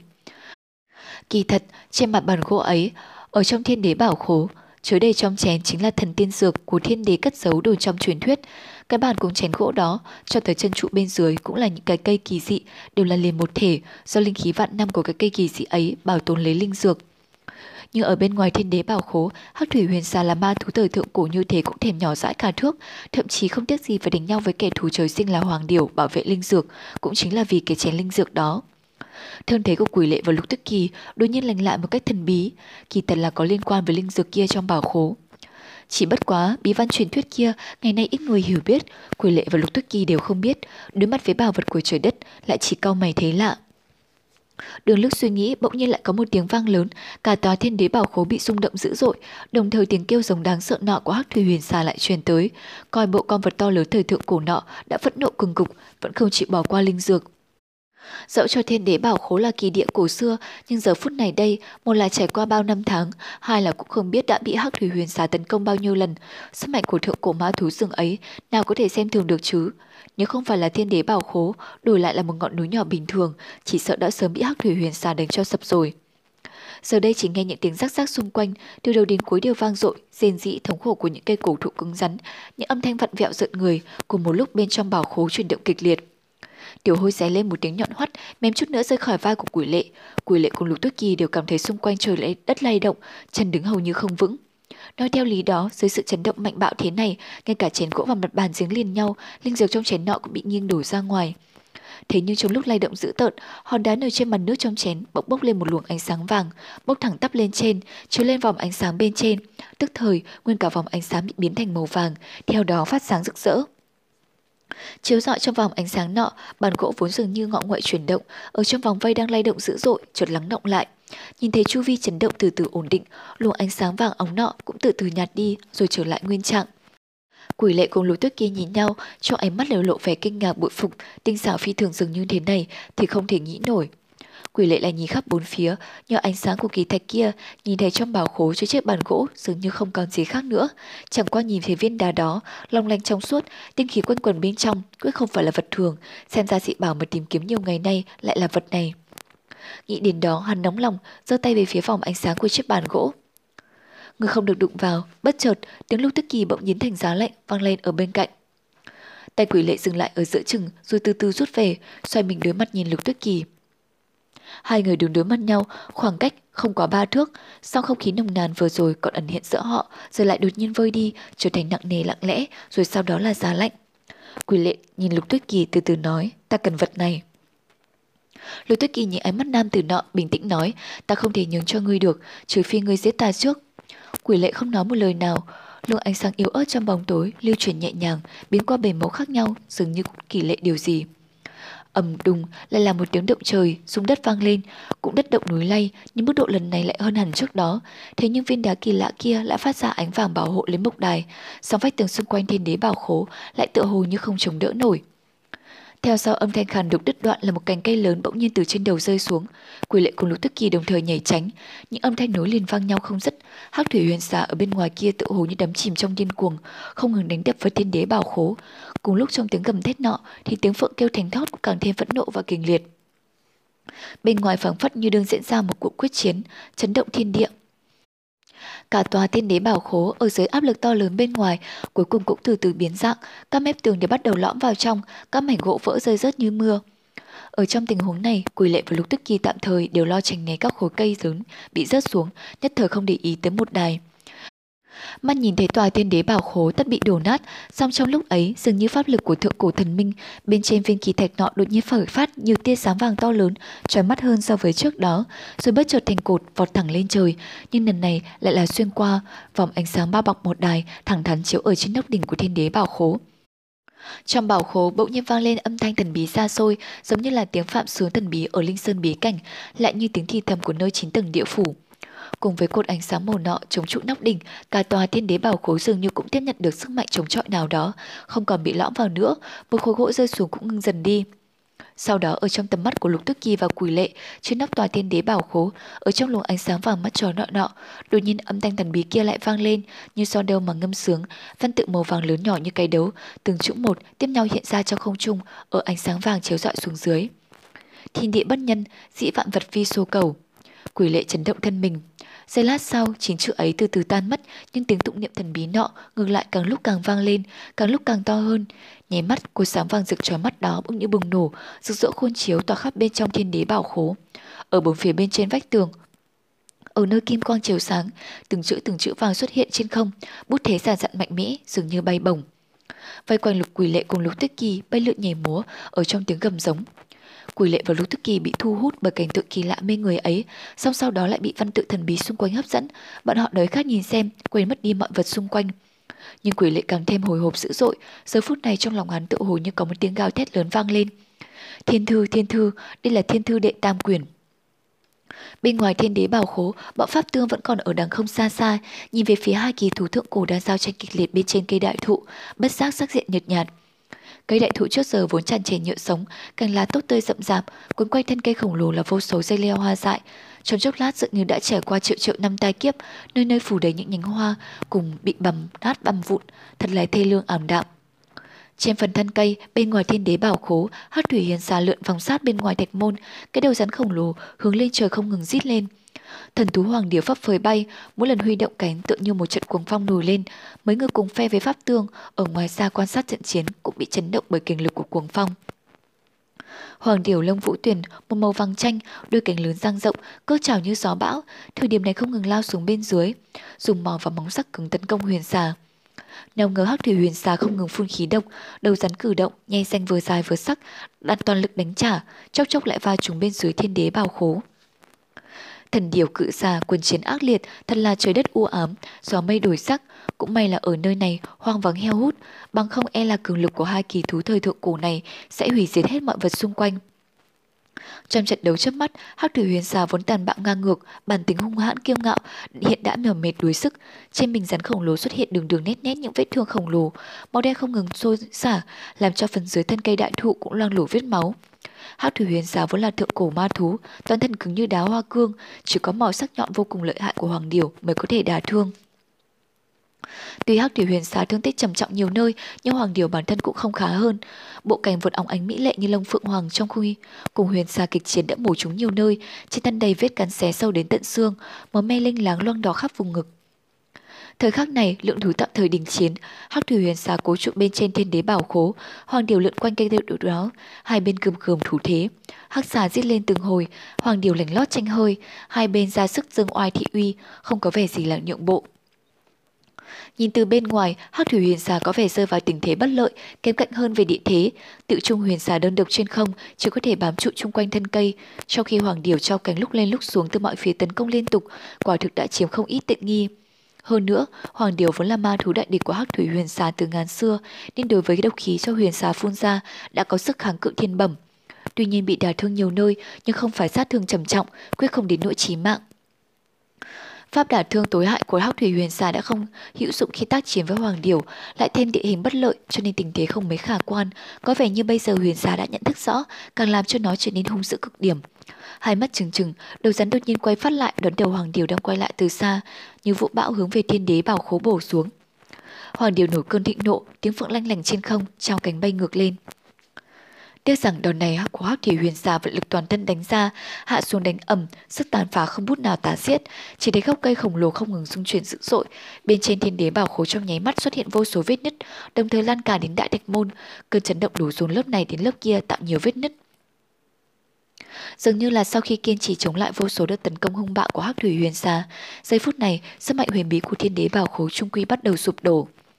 Từ xa bão pháp tương nhìn nhau e ngại, đồng loạt nín thở, gai người chờ đợi. Hoàng điểu xít lên lanh lành, dao động trên không, thình lình trao xuống, cái màu sắc nhạn như mũi tên cực lớn, rời cung nhắm hướng Hắc Thủy Huyền xà lao tới. Trong mắt trời đất biến sắc, do mây chuyển động, tự như có trận cuồng phong mãnh liệt tạo thành vòng xoáy khổng lồ, nổi lên một cơn bão lớn, hoàng điểu quanh tròn mãnh liệt trong gió lao xuống. Hắc thủy huyền xà gào thét dữ dội, con rắn khổng lồ không ngừng liên tục phóng ra hương quang dữ tợn, thần khí hung ác. Dầm, trong nháy mắt, một trận mưa đá bão cát nổi lên, sắc sắc sắc, thanh âm vang rền như muốn nổ tung trời đất, cuối cùng gần lên một tiếng dữ dội. Bức tường thiên đế bảo khố sụp đổ ầm ầm, bị sức mạnh như thoái sơn áp đỉnh của Hắc Thủy Huyền Xà đánh mạnh vào. Gần như cùng một lúc, Hoàng Điểu cùng nộ xà xuống như vũ bão, ngay lập tức chụp lấy Hắc Thủy Huyền Xà. Chúng nhân chỉ nghe Hắc Thủy Huyền Xà hống lên một tiếng thống hận vang trời, thanh âm cực kỳ cô khổ, tựa hồ đã bị đả thương trầm trọng. Cuồng phong kịch liệt phi thường, pháp tương mến hồi, tựa như con sâu cái kiến trong phong ba bão táp, lúc này chỉ biết lùi lại phía sau. Chớp mắt, bụi đất bắt đầu rơi, tiếng hồng thê lương vẫn không dứt. Chúng nhân nhìn qua, chỉ thấy trên đầu hắc thủy huyền xà máu tuôn xối xả, bên phải đầu rắn huyết lệ phun ra như suối, chính là đã bị hoàng điều bất ngờ, phát mổ trúng một mắt. Vào lúc này, thiên đế bảo khố bị chấn động mạnh, luồng ánh sáng màu vàng lóe lên mấy lần, nhưng sau đó từ từ tắt hẳn. Hắc thủy huyền xà cùng với hoàng điều nhất thời không còn có ý tranh đấu, đồng thời cúi xuống quan sát. Trước mắt chúng, thiên đế bảo khố vô cùng to lớn này thật chẳng khác gì một món đồ chơi con nít. Bụi đất bay mù mịt, bên trong thiên đế bảo khố, hai bóng người đang loạn trọng đứng đó. Chính thị là quỷ lệ và lục tuyết kỳ. Tiểu hôi vốn đang ngồi chệm chạy trên vai quỷ lệ, lúc này đột nhiên tụt xuống đất, chui vào phía dưới mộc đài, dùng tay nắm chặt lấy mục trụ, ổn định thân hình. Sau cú đánh vô tình của Hắc Thủy Huyền Xà, tình hình bên trong thiên đế bảo khố không ổn chút nào. Chỉ thấy quỷ lệ cùng Lục Tuyết Kỳ, tuy sắc mặt vẫn còn trắng bệch nhưng cũng đã lấy lại được bình tĩnh. Riêng Tiểu Hôi vẫn còn sợ hãi, mặt cắt không còn một chút máu, miệng kêu chi chi không ngừng. Quỷ lệ vừa ổn định thân hình, lập tức toàn thân rúng động, chỉ thấy hai con cự thú to lớn không tưởng tượng được, gầm ghe nhìn nhau, hơn nữa nhìn hình dáng của chúng, sát khí đằng đằng, không cần nói cũng biết sự chẳng tốt lành gì. Y chưa kịp cho có chút phản ứng nào, Hắc Thủy Huyền Sa đã hướng mắt nhìn chằm chằm vào mộc đài ở trung tâm của Thiên Đế Bảo Khố, cùng với cái chén gỗ chứa đầy chất lỏng trong suốt mặt trên mộc đài. Ngay lập tức, cả mắt Hắc Thủy Huyền Sa lộ vẻ tham lam vô độ, cái đầu rắn to lớn nhanh chóng trồm xuống. Hoàng Điệu ở bên cạnh không chịu thủ tọa bàng quan, kêu lên một tiếng, cái mỏ nhọn cũng lập tức bổ xuống. Hai con cự thú to lớn này đồng thời do uy, cho dù đạo hạnh của quỷ lệ và lục tức kỳ có cao đến đâu, trong lúc đó chỉ còn có cách ngự khởi pháp bảo lập tức bay lên. Ngay khi quỷ lệ vừa bay lên, đột nhiên toàn thân chấn động, nghe phía đằng sau lưng truyền lại tiếng kêu chi chi. Tiểu hôi đang trốn phía dưới mốc đài, không kịp chạy theo y. Tuy bản tính của y đã thay nhiều nhiều so với khi xưa, nhưng đối với tiểu hôi vẫn có cảm tình thâm hậu. Trong lúc đó không nghĩ gì khác, lập quay đầu đón đai tiểu hôi. Nhưng khi y dừng lại trong khoảnh khắc, hoàng Điều kêu lên một tiếng, vừa đúng lúc hắc thủy huyền xá cất mình lên. Hai cánh quạt mạnh tạo thành một trận cuồng phong, để quỷ lệ và lục tức kỳ văng ra xa. Quỷ lệ trong lòng cấp bách, nhưng sức lực của Hoàng Điều quá sức mãnh liệt, y không khống chế được bay vào xa xa, khó khăn lắm mới ổn định được thân thể, lúc đó thì đã bay xa hơn 10 trượng. Y nhíu mày, vừa hạ thân xuống thanh quang đại thịnh, lập tức xoay người bay trở lại. Trong lúc này, Hoàng Điều và Hắc Thủy Huyền Xà đang tranh đầu đến mức đầu sôi lửa bỏng. Hiện tại đã biết được mục tiêu của Huyền Xà là đoạt được linh dược trong chén. Tự nhiên Hoàng Điều không thể để cho nó tọa nguyện. Hoàng Điều không cất cánh bay lên đậu nữa, mà đậu lại trên cành cây. Hai con cự thú tập trung vào cái trên gỗ nhỏ bé, nhanh nhanh múa vuốt cầm rú liên hồi, nhất thời dưới uy lực của đối phương, không con nào dám cúi đầu xuống đoạt lấy linh dược.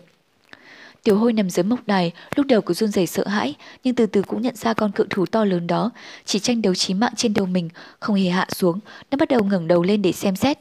chỉ thấy vòng ánh sáng phát ra ở trên chén gỗ lúc trước, theo sự đổ nát của thiên đế bảo khố cũng đã biết mất không tâm dạng. Tiểu hôi từ từ trèo lên mộc đài, ngẩng đầu nhìn kỹ, chỉ thấy trên không trung, đầu rắn mỏ chim cắn mổ lẫn nhau, tranh đấu không biết trời trăng là gì, vầy rắn và lông chim bay la tả như mưa. Tiểu hôi lấy tay ôm đầu, cắm mắt hấp háy, cúi đầu nhìn xuống, chỉ thấy ở bên trong cái chén gỗ có một dung dịch trong suốt như nước, phản chiếu lấy hình ảnh của nó. Có một viên đá nhỏ nổi trên mặt nước, không hề chìm xuống, trong suốt nhìn xuyên qua được, không biết là thứ gì. Nó nhìn vào, mộc bôi một hồi, đột nhiên khuôn mặt thay đổi, cúi sát xuống vào chén gỗ, bắt đầu uống nước ừng ực. Hoắc Tiểu Huyền xà vài hòn Điểu vốn đang tranh đấu chí mạng, đánh nhau đến kinh thiên động địa, phong vân đổi sắc đột nhiên dừng hẳn lại. Âm thanh nhỏ bé này cũng không phải là ghê gớm hay to lớn gì mấy, không hiểu vì sao đột nhiên lúc này thiên địa như hoàn toàn yên tĩnh, chỉ nghe tiếng hầu tử ngộ nghĩnh đang uống nước.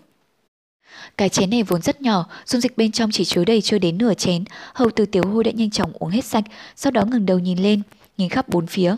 Ở giữa khoảng không, Hắc Thủy Huyền Sa nhìn xuống, tựa hồ như không có phản ứng gì, lên ngoảnh đầu nhìn sang phía, đối đầu Hoàng Điểu.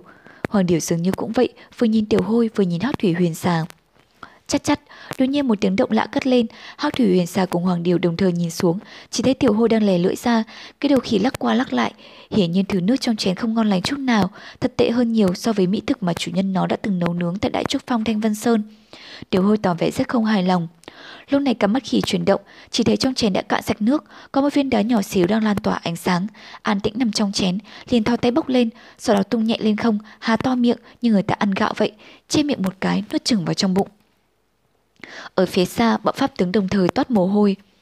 Đột nhiên chỉ nghe một tiếng giống, một tiếng kêu thành thót, Hắc Thủy Huyền xa cùng Hoàng điều đồng thời cuồng nộ xông xuống dưới, đầu rắn mỏ chim có lúc tấn công vào hầu tử nhỏ bé đáng thương.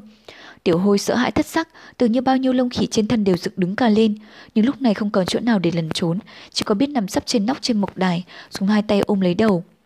Đang thấy tiểu hôi sẽ phải chết chắc dưới sự hợp sức hợp công của hai con thú to lớn, mắt mọi người hoa lên, một đạo thanh quang lóe lên, chính là quỷ lệ dùng toàn bộ sức lực cản lại, phóng tới kéo tiểu hôi đi, rồi lại hết sức phóng đi thật xa. Bọn họ vừa rời khỏi mộc đài, chỉ nghe phía sau ầm lên một tiếng, những gì còn lại của thiên khí bào khố toàn bộ bị phá hủy. Hắc thủy huyền xà trên cành cây giống lên một tiếng lớn. Mặc dù trên mặt đất thì nó không có địch thủ, nhưng đối với địch nhân ở trên không, phi phi vô kế khả thi. Cả nửa ngày sau cũng không có cách nào. Hơn nữa linh dực đã mất, lại có kẻ thù truyền kiếp ở bên cạnh. Cuối cùng cũng phải phẫn nộ quay đầu, chậm chạp bò xuống theo cành đại thụ, rồi nhanh chóng biến mất trong đám mê vụ nhưng nguy cơ đe dọa quỷ lệ và tiểu hôi vẫn chưa mất đi. Hắc thủy huyền xà không có cách nào, nhưng vẫn còn có hoàng điểu, vốn là thần thú tung hoành cửu thiên, vùng cánh bay tám vạn dặm. Lúc này nó đã dang rộng cánh, dĩ nhiên không chịu bỏ qua, lập tức đuổi theo bọn họ. Quỷ lệ chán đã lấm tấm mồ hôi, hoàng điều tuy bay với tốc độ cực nhanh, nhưng một là khi nãy kịch đấu với hắc thủy huyền xà, liên tục thụ thương, thế lực đại tổn, hay là quỷ lệ bay lượn linh hoạt, trên không trung mấy lần chuyển hướng đột ngột, khiến hoàng điều không sao đuổi kịp. Mặc dù như vậy, Hoàng Điều tiêu khí sức, nhưng càng lúc càng đuổi đến gần hơn, nhìn thấy chẳng bao lâu nữa sẽ bị nó đuổi kịp. Tiểu hôi được quỷ lệ ôm trước ngực bỗng kêu lên một tiếng lớn, vô cùng hoảng sợ. Chỉ thấy nó há miệng kêu lên hai tiếng, rồi lại kêu thêm một tiếng ách. Không ngờ rằng chỉ uống một thứ gì đó trước đây, bây giờ lại bị đánh đuổi như thế này. Quỷ lệ vừa buồn cười, không biết cười hay nên khóc, nhưng vào lúc này không thể suy nghĩ nhiều, chỉ biết cố gắng bay thật nhanh để thoát khỏi tiếng kêu đầy đe dọa của Hoàng Điều. Đang bay phía trước, ở khóe mắt nhìn thấy có một luống hoa, so với xung quanh có điểm bất đồng, hoa vẫn tươi tắn nở rộ, bên trong ẩn hồng quang lóe sáng. Y toàn thân chấn động, lúc này dĩ nhiên nhận ra bên trong luống hoa đang ẩn giấu vật gì. Không ngờ bọn họ cũng bất ngờ đã theo đến đây, vậy tại sao không nói trước cho mình biết? Trong lòng y cảm thấy nghi hoặc, nhưng lúc này là lúc sinh tử quan đầu, không có nhiều thời gian suy nghĩ, lập tức bay về hướng đó, Hoàng Điều đuổi thát theo sau. Ở phía xa, lục tích ký hốt hoảng kêu lên một tiếng, mắt thể móng vuốt sắc nhọn của Hoàng Điều sắp chụp lấy lưng của quỷ lệ. So với vẻ phẫn nộ của Hoàng Điều như muốn xé tan xác kẻ uống lấy thiên đế linh dược thì không hài lòng. Nói thì chậm nhưng mọi việc diễn ra cực nhanh, quỷ lệ dùng hết sức lực, dồn vào thanh quang lóe sáng bay tới luống hoa, nhưng Hoàng Điều không chú ý đến y, đuổi sát theo y, cuối cùng cũng bay qua phía trên luống hoa. Chuyện lạ phát sinh, phía dưới đám hoa tươi đột nhiên ánh hồng quang mở rộ, liên thành một khối, phía trên không trung xuất hiện một cù đỉnh màu đỏ, chính là kỳ bảo của Quỷ Vương Tông, Phục Long đỉnh. Mọi người đứng trên ở phía Phục Long đỉnh, sắc mặt bình tĩnh, miệng lầm nhầm niệm chú, chính thị là Quỷ Vương. Câu thần chú tân bí vang dội lại, cùng lúc đó, thanh long u cơ xuất hiện ở bên cạnh luống hoa, song thủ huy động liên tục, lập tức thôi động linh lực từ phục đỉnh thần bí khôn lường. Khốn long huyết trận bắt đầu từ từ phát động, hồng quang tạo thành một cái lồng sáng, liên lạc vô khuyết, tạo thành một tấm màn hồng quang. Trên không tụ lại ở giữa phục long đỉnh, vây lấy hoàng điểu ở bên trong. Hoàng Điều không cam tâm bị giam cầm, lập tức tả sung hữu đột, nhưng không biết là do cuộc chiến với Hắc Thủy Huyền Xà làm hao tốn sức lực hay là do pháp lực mạnh mẽ của khốn huyết trận. Sau vài lần đâm sầm vào bức tường ánh sáng, không có cách nào thoát ra được, hơn nữa còn bị sức mạnh thần bí phản chấn lại, toàn thân thương thế nặng nề. Cuối cùng tựa hồ như biết là không còn có thể kháng cự, Hoàng Điều kêu lên một tiếng thảm, đứng lại bên trong màn sáng màu đỏ, không động đậy nữa. Quỷ vương cười dài một tiếng, nhẹ nhàng đáp xuống đất, quỷ lệ cũng ôm lấy tiểu hôi, đáp xuống bên cạnh y. Lúc đó thanh long u cơ vẫn đang đứng. Quỷ lệ cho mày nhìn về phía quỷ vương, quỷ vương cười nhẹ vẫy tay ra hiệu nói, mọi việc ở đây đợi ngươi trở về nói sau. Nói dứt, một quang của y nhìn ra xa, nhìn thấy bọn pháp tướng, lục tuyết kỳ các người. Đột nhiên quỷ lệ cười nói, ngươi nói thử xem, làm sao chúng ta xử trí mấy người này đây? Quỷ lệ thân hình chấn động, nhưng quỷ vương tuy vẫn mỉm cười hòa nhã, nhưng trong ánh mắt lấp lánh tinh quang, ẩn chứa một tia băng lạnh. Xung quanh tất cả đột nhiên an tĩnh không một tiếng động. Chu Tiên chương 105 Ngư Quái Tử trạch trên đỉnh cổ thụ khổng lồ, Lục Tuyết Kỳ, Pháp Tướng, Lâm Kinh Vũ cùng Tăng Thư Thư, bốn người từ từ hạ xuống một cành cây lớn, đâm ngang bờ bãi trên đỉnh cây đại thụ. Chỉ thấy bốn bề xung quanh chỉ chi những vết nứt ngang dọc, cành cây gãy đổ vô số, mặc dù đều đã rất lâu năm to lớn, nhưng do khi nãy đôi cự thú thượng cổ giao đấu kịch liệt đã làm thay đổi diện mạo nơi này. Nhưng thời khắc đó, tất cả sự chú ý của bọn họ đều tập trung ở nơi trước mặt. Pháp tướng khẽ nhíu mày, trầm ngâm không nói. Mấy kẻ đang đứng đó, đương nhiên khi xưa trong cuộc giao tranh ở Đông Hải Lưu Ba Sơn và Thanh Vân Sơn, bọn Pháp tướng cũng đã từng gặp qua. Đích thực là quỷ vương tông chủ, quỷ vương, cùng hai thủ hạ đắc lực là Thanh Long và U Cơ. Lại thêm lúc này có cả một kẻ đã hoàn toàn thay đổi khác xưa, quỷ lệ. Khỏi cần nói cũng biết mạnh yếu hai bên tranh lệch rõ ràng đến chừng nào. Chỉ tiếc là sau khi bay lên trên cây đại thụ, tại nơi chạc ba ấy, Thành Vân Môn tiêu giật tài cùng phần hương cốc Lý Tuân và Yến Hồng đã tách ra bay đi tìm kiếm hướng khác. Có ba người ấy lúc này cũng chưa chắc đã địch lại bốn kẻ trước mặt, nhưng dù sao cũng là thêm được vài trợ thủ hết sức đắc lực. Nhưng khác với những gì họ tưởng, phía bên Quỷ Vương Tông tự hồ như không có ý định động thủ ngay lập tức. Quỷ Vương nhắm mắt, ngắm nhìn bọn bốn người, rồi từ tốn quay qua quỷ lệ nói. Ngươi xem, chúng ta phải xử trí thế nào với mấy người này đây? Quỷ lệ không trả lời ngay, ngước mắt nhìn quỷ vương. Chỉ thấy lão sắc diện hòa ái, có vẻ bình ổn, nhưng ẩn hiện trong mắt lóe lên những tia nhìn sắc bén. Sau một lát hắn mới thản nhiên nói. Tông chủ, người đã tới đây rồi, xử trí việc này thế nào, tự nhiên là do tông chủ quyết định. Thành Long đứng ở bên cạnh hơi nhướng mày, tấm hắc xa trên mặt u cơ dường như khẽ kích động, nàng quay qua nhìn quỷ lệ. Quỷ vương sắc mặt thản nhiên không hề biến đổi, khóe miệng khẽ nở một nụ cười, chậm rãi nói. Ngày hôm đó khi ngươi lên đường tới từ trạch này, ta đã có nói mọi sự ở đây đều tùy ngươi tác thủ. Ta cùng Thanh Long và U Cơ hôm nay tới đây chẳng qua là để tìm bắt Hoàng Điều mà thôi. Bốn người trong trình giao đó này cũng phải người xử trí. người muốn thế nào thì bọn ta sẽ làm thế ấy. Phì, đột nhiên có tiếng người khinh bỉ lạnh lẽo từ phía trước truyền lại. Mọi người đều quay qua phía đó, chỉ thấy Lâm Kinh Vũ sắc mặt như phủ một lớp sương mờ, lạnh lùng nói. Yêu ma tà đạo, các ngươi cùng chính đạo bọn ta chắc chắn chỉ có quyết một trận sinh tử, việc gì phải bàn đi tính lại như đàn bà, thật tức cười. Hắn nói câu đó, tức thì sắc diện thanh long tối sầm lại. Nhưng quỷ vương không ngờ chỉ ngắm nhìn Lâm Kinh Vũ, hoàn toàn không hề tỏ ra giận dữ. Ngược lại miệng khẽ mỉm cười, quay qua hỏi quỷ lệ. Người này có phải là Lâm Kinh Vũ, bạn thân từ thuở ấu thơ của ngươi không? Quỷ lệ trong lòng rung động. Từ trước tới giờ, Lâm Kinh Vũ cũng chẳng có mấy danh tiếng ở bên ngoài. Không hiểu sao quỷ vương lại biết tới hắn, thậm chí còn lập tức nhận ra thì quả là không thể ngờ được. Nhìn nét mặt cười cười của quỷ vương, cho tâm hắn đột nhiên cảm thấy một cơn ớn lạnh. Quỷ vương nhắm mắt nhìn hắn, ung dung nói, ngươi nói đi, làm gì với bọn chúng đây? Quỷ lệ nhìn thẳng vào mắt lão, thản nhiên trả lời. Giờ việc của chúng ta cũng đã sắp đại cáo công thành, mấy kẻ này cũng chẳng có vai trò gì hệ trọng. Bất tất phải để tâm đến. Tổng chủ, tay với việc thu thập hoàng điểu lúc này mới thực sự là chuyện cấp bách. Quỷ vương chăm chú nhìn hắn, không nói một lời, không khí trên cục trường nhất thời trở nên an tĩnh. Thanh Long trong ánh mắt thoáng một nét yêu tư, U cơ đứng ở bên cạnh lão, khuôn mặt khuất sau tấm hắc xa, không biểu hiện ra một chút tình cảm gì, nhưng trong bộ dạng có lẽ cũng không mấy thoải mái.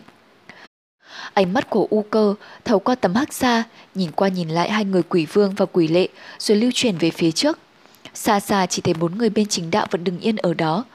Lục Tuyết Kỳ lặng lẽ đứng sau cùng, sắc mặt lạnh lùng băng giá. Nhưng đôi mắt của nàng dường như ngưng tụ nơi thân hình quỷ lệ. Bên dưới dung nhan băng xương ấy dường như ẩn giấu một nét quan hoài. U cơ thốt nhiên giơ tay khẽ hích thanh long. Thanh long đang trầm mặt băn khoăn, thấy cái hích ấy, liền quay đầu lại nhìn U cơ. Chỉ thấy khuôn mặt nàng dưới tấm hắc xa, kinh động, khẽ hướng về phía quỷ vương. Lão cùng U cơ khi xưa đều đứng trong tứ đại thành sứ của quỷ vương tông. Làm sao không hiểu ý nàng? Chỉ có điều lúc này, trong tâm lão đang có phân vân chút lưỡng lự. Sau một khắc trầm ngâm, Thanh Long cuối cùng cũng khẽ khàng bước tới sau lưng quỷ vương, khẽ hạ giọng nói. Tổng chủ, quỷ lệ nói vậy không phải là không có lý. Hiện giờ chuyện hàng phục hoàng điểu chúng ta sớm phải an trí trước. Chuyện khác tính sau. Không thì chút nữa nơi tử trạch này, nhân mã vạn độc và hợp hoan phái sẽ kéo đến, chỉ hoãn, chỉ e lại sinh biến. Quỷ vương quay sang nhìn Thanh Long, chậm chậm gật đầu. Người nói phải lắm. Tức thì sâu trong mắt một quang lấp lánh chuyển động, quay qua nói với quỷ lệ. Tình thế đã vậy, chuyện ở đây giao người xử trí. Quỷ lệ lặng lẽ gật đầu, người cứ yên tâm. Quỷ vương nhìn hắn giây lát, đột nhiên cười khẽ, quay mình bước đi. Thanh Long ở phía sau lưng lão cũng quay qua quỷ lệ mỉm cười rồi cũng lập tức bước theo quỷ vương. U cơ thong thả bước về phía trước, qua trước mặt quỷ lệ, bỗng thấy hắn nhìn mình khẽ khẽ gật đầu. Tấm hắc xa trên mặt nàng khẽ kích động, nhưng nàng chỉ im lặng không nói gì, lặng lẽ bước đi. Mãi tới khi thân ảnh bọn quỷ vương ba người đã hoàn toàn khuất hẳn, quỷ lệ mới chậm chạp quay người lại, đối mắt nhìn thẳng về phía pháp tướng. Pháp tướng dặn hắng một tiếng, bước lên trước một bước, khẽ gọi. Trương sư đệ. Quỷ lệ lạnh lẽo nói, ta tên quỷ lệ. Pháp tướng nghẹn giọng, phía sau lưng ông Lâm Kinh Vũ khéo như mày, trầm giọng nói. Tiểu phàm, người hà tất phải như thế, ta biết ngươi tâm địa vốn thiện, chẳng qua bị gian nhân mưu hại nên giờ mới xa phải vào ma đạo. Pháp tướng nghe mấy câu đó, cảm thấy có phần trướng tai, miệng khẽ cười khổ, nhưng vẫn im lặng không nói gì. Chỉ nghe Lâm Kinh Vũ nói tiếp, chỉ cần ngươi quay đầu nẻo chính, ta tin rằng đạo huyền trưởng môn khoan dung đại độ nhất định sẽ thu nhận ngươi về thanh vân môn trở lại. Quỷ lệ thản nhiên nói, tại sao ta phải quay về? Lâm Kinh Vũ thân hình chấn động, hai mắt mở to, chân chối nhìn người bạn thân từ thời thơ ấu, giờ đang đứng trước mặt, chỉ thấy hắn ta đứng nơi đó, giọng nói toát lên một vẻ cảm giác lạnh lùng băng giá. Thiên địa bất nhân, dĩ vạn vật vì số cầu. Đường ta đi tốt đẹp lắm rồi, không cần môn phái các người phải cứu độ. Lục Tiết Kỳ đứng phía sau cùng thân hình khẽ run rẩy. Tăng Tư Thư đứng bên cạnh nàng, nhìn thấy thần sắc của nàng hiện ra nơi khóe mắt thì khẽ khẽ nhíu mày, lặng lẽ không nói gì. Lâm Kinh Vũ sắc mặt phẫn nộ, dấn lên một bước, vừa mở miệng định nói gì đó thì đã bị pháp tướng đưa tay ngăn lại. Pháp tướng nhìn Lâm Kinh Vũ nhẹ nhẹ lắc đầu, trầm giọng nói. Hắn ta đã chìm sâu vào ma đạo, điện trở nên vội vàng bức bách, không khéo sẽ chỉ phản tác dụng mà thôi. Lâm Kinh Vũ bị pháp tướng chặn lại, vốn đã tức giận lắm rồi, nhưng nghe mấy lời nhẹ nhàng của ông ấy, hiểu ra là thực, ngước nhìn quỷ lệ, trái tim bỗng mềm đi, tưởng như trước mắt lại thấy cảnh năm nào hai đứa trẻ vô tư chơi đùa, cuối cùng cũng nghiến răng thoái lui về phía sau. Pháp tướng trầm ngâm giây lát, nhìn quỷ lệ nói. Quỷ lệ thí chủ, bất chấp người có thừa nhận hay không, chúng ta cùng với thí chủ cũng có một đoạn duyên nghiệp sâu nặng. Bây giờ thiên đế bảo khổ đã bị hủy, xem ra nơi đây chẳng còn gì là tuyệt thế bảo vật nữa rồi. Bất quá, chúng ta chia tay nhau ở đây. Quỷ lệ hừ một tiếng, nhìn ông ta hồi lâu rồi chuyển mắt qua những người khác. Lâm Kinh Vũ, Tăng Thư Thư, cuối cùng ánh mắt dừng lại nơi khuôn mặt của Lục Tuyết Kỳ. Người thiếu nữ lạnh lùng ấy đứng ở phía sau cùng, sắc mặt như xương, ánh mắt như nước, sâu không thấy đáy. Chẳng biết trong tâm tâm nàng, nơi tận cùng sâu thẳm, đang nghĩ những gì. Quỷ lệ thu hồi mục quang, không nói một lời, quay lưng đi thẳng. Đi chưa được bao lâu, quỷ lệ đã thoáng nghe sau lưng có tiếng người đuổi tới. Hắn nhíu mày quay người lại, tầm khẽ rung động. Chỉ thấy người đang đuổi tới đích thị là Tăng Thư Thư. Phía sau lưng gã là pháp tướng, sắc mặt tự hồ cũng như rất ngạc nhiên. Tăng Thư Thư chạy tới trước mặt hắn, pháp tướng cũng theo ngay phía sau lưng. Gã nhìn quỷ lệ chăm chú một lúc, bỗng nhiên vui vẻ mỉm cười nói. Ngươi không xuống tay hạ sát ta chứ? Quỷ lệ trông thấy nụ cười ấy của gã vẫn như ngày nào mới gặp nhau trên đỉnh thông thiên phong tại Thanh Vân Sơn. Không một chút đổi thay, tươi vui và cười mở. Trong chốc lát, ánh mắt của hắn dần dần hòa hoãn trở lại, nhưng thanh âm vẫn thản nhiên như mặt nước. Có chuyện gì? Tăng thư thư tặc lưỡi mấy tiếng, nhún vai nói. Dù thế nào ta và ngươi cũng là bằng hữu, mặc ngươi nghĩ thế nào thì ta cũng vẫn cho là như vậy. Nói tới đó gã hơi cúi mày, nháy mắt mấy cái với quỷ lệ, hạ giọng nói nhỏ. Đại ca, có thể cho tao ôm tam nhãn linh hầu một chút được không?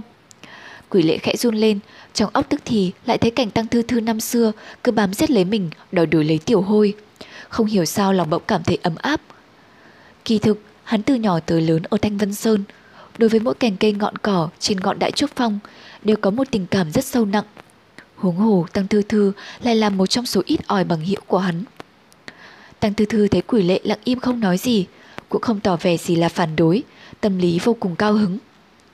Gã xưa nay vốn thông minh không ai bằng, đối đãi với quỷ lệ đã gia nhập ma giáo vẫn như bằng hữu. Thực ra trong lòng đã có nhắc nhắc rất thấu đáo, hiểu rất sâu sắc con người Trương Tiểu Phàm, tính tình kiên nhẫn quật cường. Nếu hắn đã tâm nguyện điều gì thì dù chết cũng cố hết sức bảo vệ cho được. Khả dĩ có thể liên hệ với tình cảnh hắn hiện giờ, năm xưa quả thực đã mang một vết thương ghê gớm. Vậy nên từ nãy tới giờ, vì muốn kéo vị hảo hữu này ra khỏi ma đạo, trong đầu Tăng Thư Thư đã suy tính không biết bao nhiêu biện pháp, cuối cùng cũng đạt được một điểm này. Lựa thế mà tác động, nhưng không được gấp gáp. Lúc này ánh mắt của gã đang hao háo nhìn tiểu hôi trên vai quỷ lệ, hai mắt sáng rỡ, tươi cười hớn hở. Tiểu hôi, là ta này, có nhận ra ta không? Tiểu hôi đang nằm ủy oải trên vai quỷ lệ, không hiểu sao mặt mũi đỏ phừng phừng như một gã trung niên say rượu. Nghe Tăng Thư Thư kêu xéo liền mấy lần mới lừ đừ mở mắt như chẳng còn chút sức lực nào, nhìn về phía Tăng Thư Thư. Nhách miệng, khẽ kêu chí chí, hai tiếng rồi nhắm nghiền mắt lại. Tăng Thư Thư không hề tỏ ra tức giận, trái lại trên mặt hỉ hả, âu yếm vô cùng.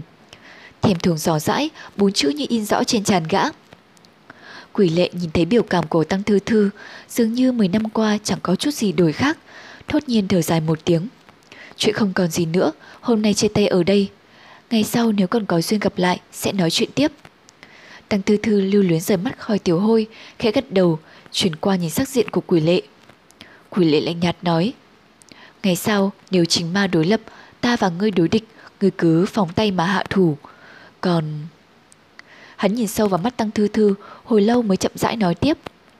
Ngươi và ta đã bất đồng, tất sẽ trở thành địch thủ của nhau, nhưng trong lòng ta vẫn luôn coi ngươi là bằng hữu. Tăng Thư Thư vô cùng vui sướng, ngoa miệng ra cười, hù gạc đầu. Vươn tay ra, có như muốn vỗ vai quỷ lệ một cái thật mạnh, nhưng bất giác cảm thấy có chỗ không ổn, định rút tay lại. Tức thì con mắt gã khẽ hấp háy, không biết trong bụng đã nghĩ ra được chuyện gì mà nơi khóe miệng bỗng thoáng một nét cười bí ẩn. Moi trong ngực áo ra một vật, đích thị là một quyển sách bìa màu xanh sờn rách te tua. Trên bìa chẳng ghi một chữ nào, không rõ là thứ sách gì. Quỷ lệ nhăn mày, không hiểu sao cảm thấy quyển sách này đó có mấy phần quen thuộc, nhưng nhất thời không thể nhớ ra là đã thấy ở đâu rồi. Tăng Thư Thư lén lút dưới quyển sách vào tay quỷ lệ, vừa cười vừa nói khẽ.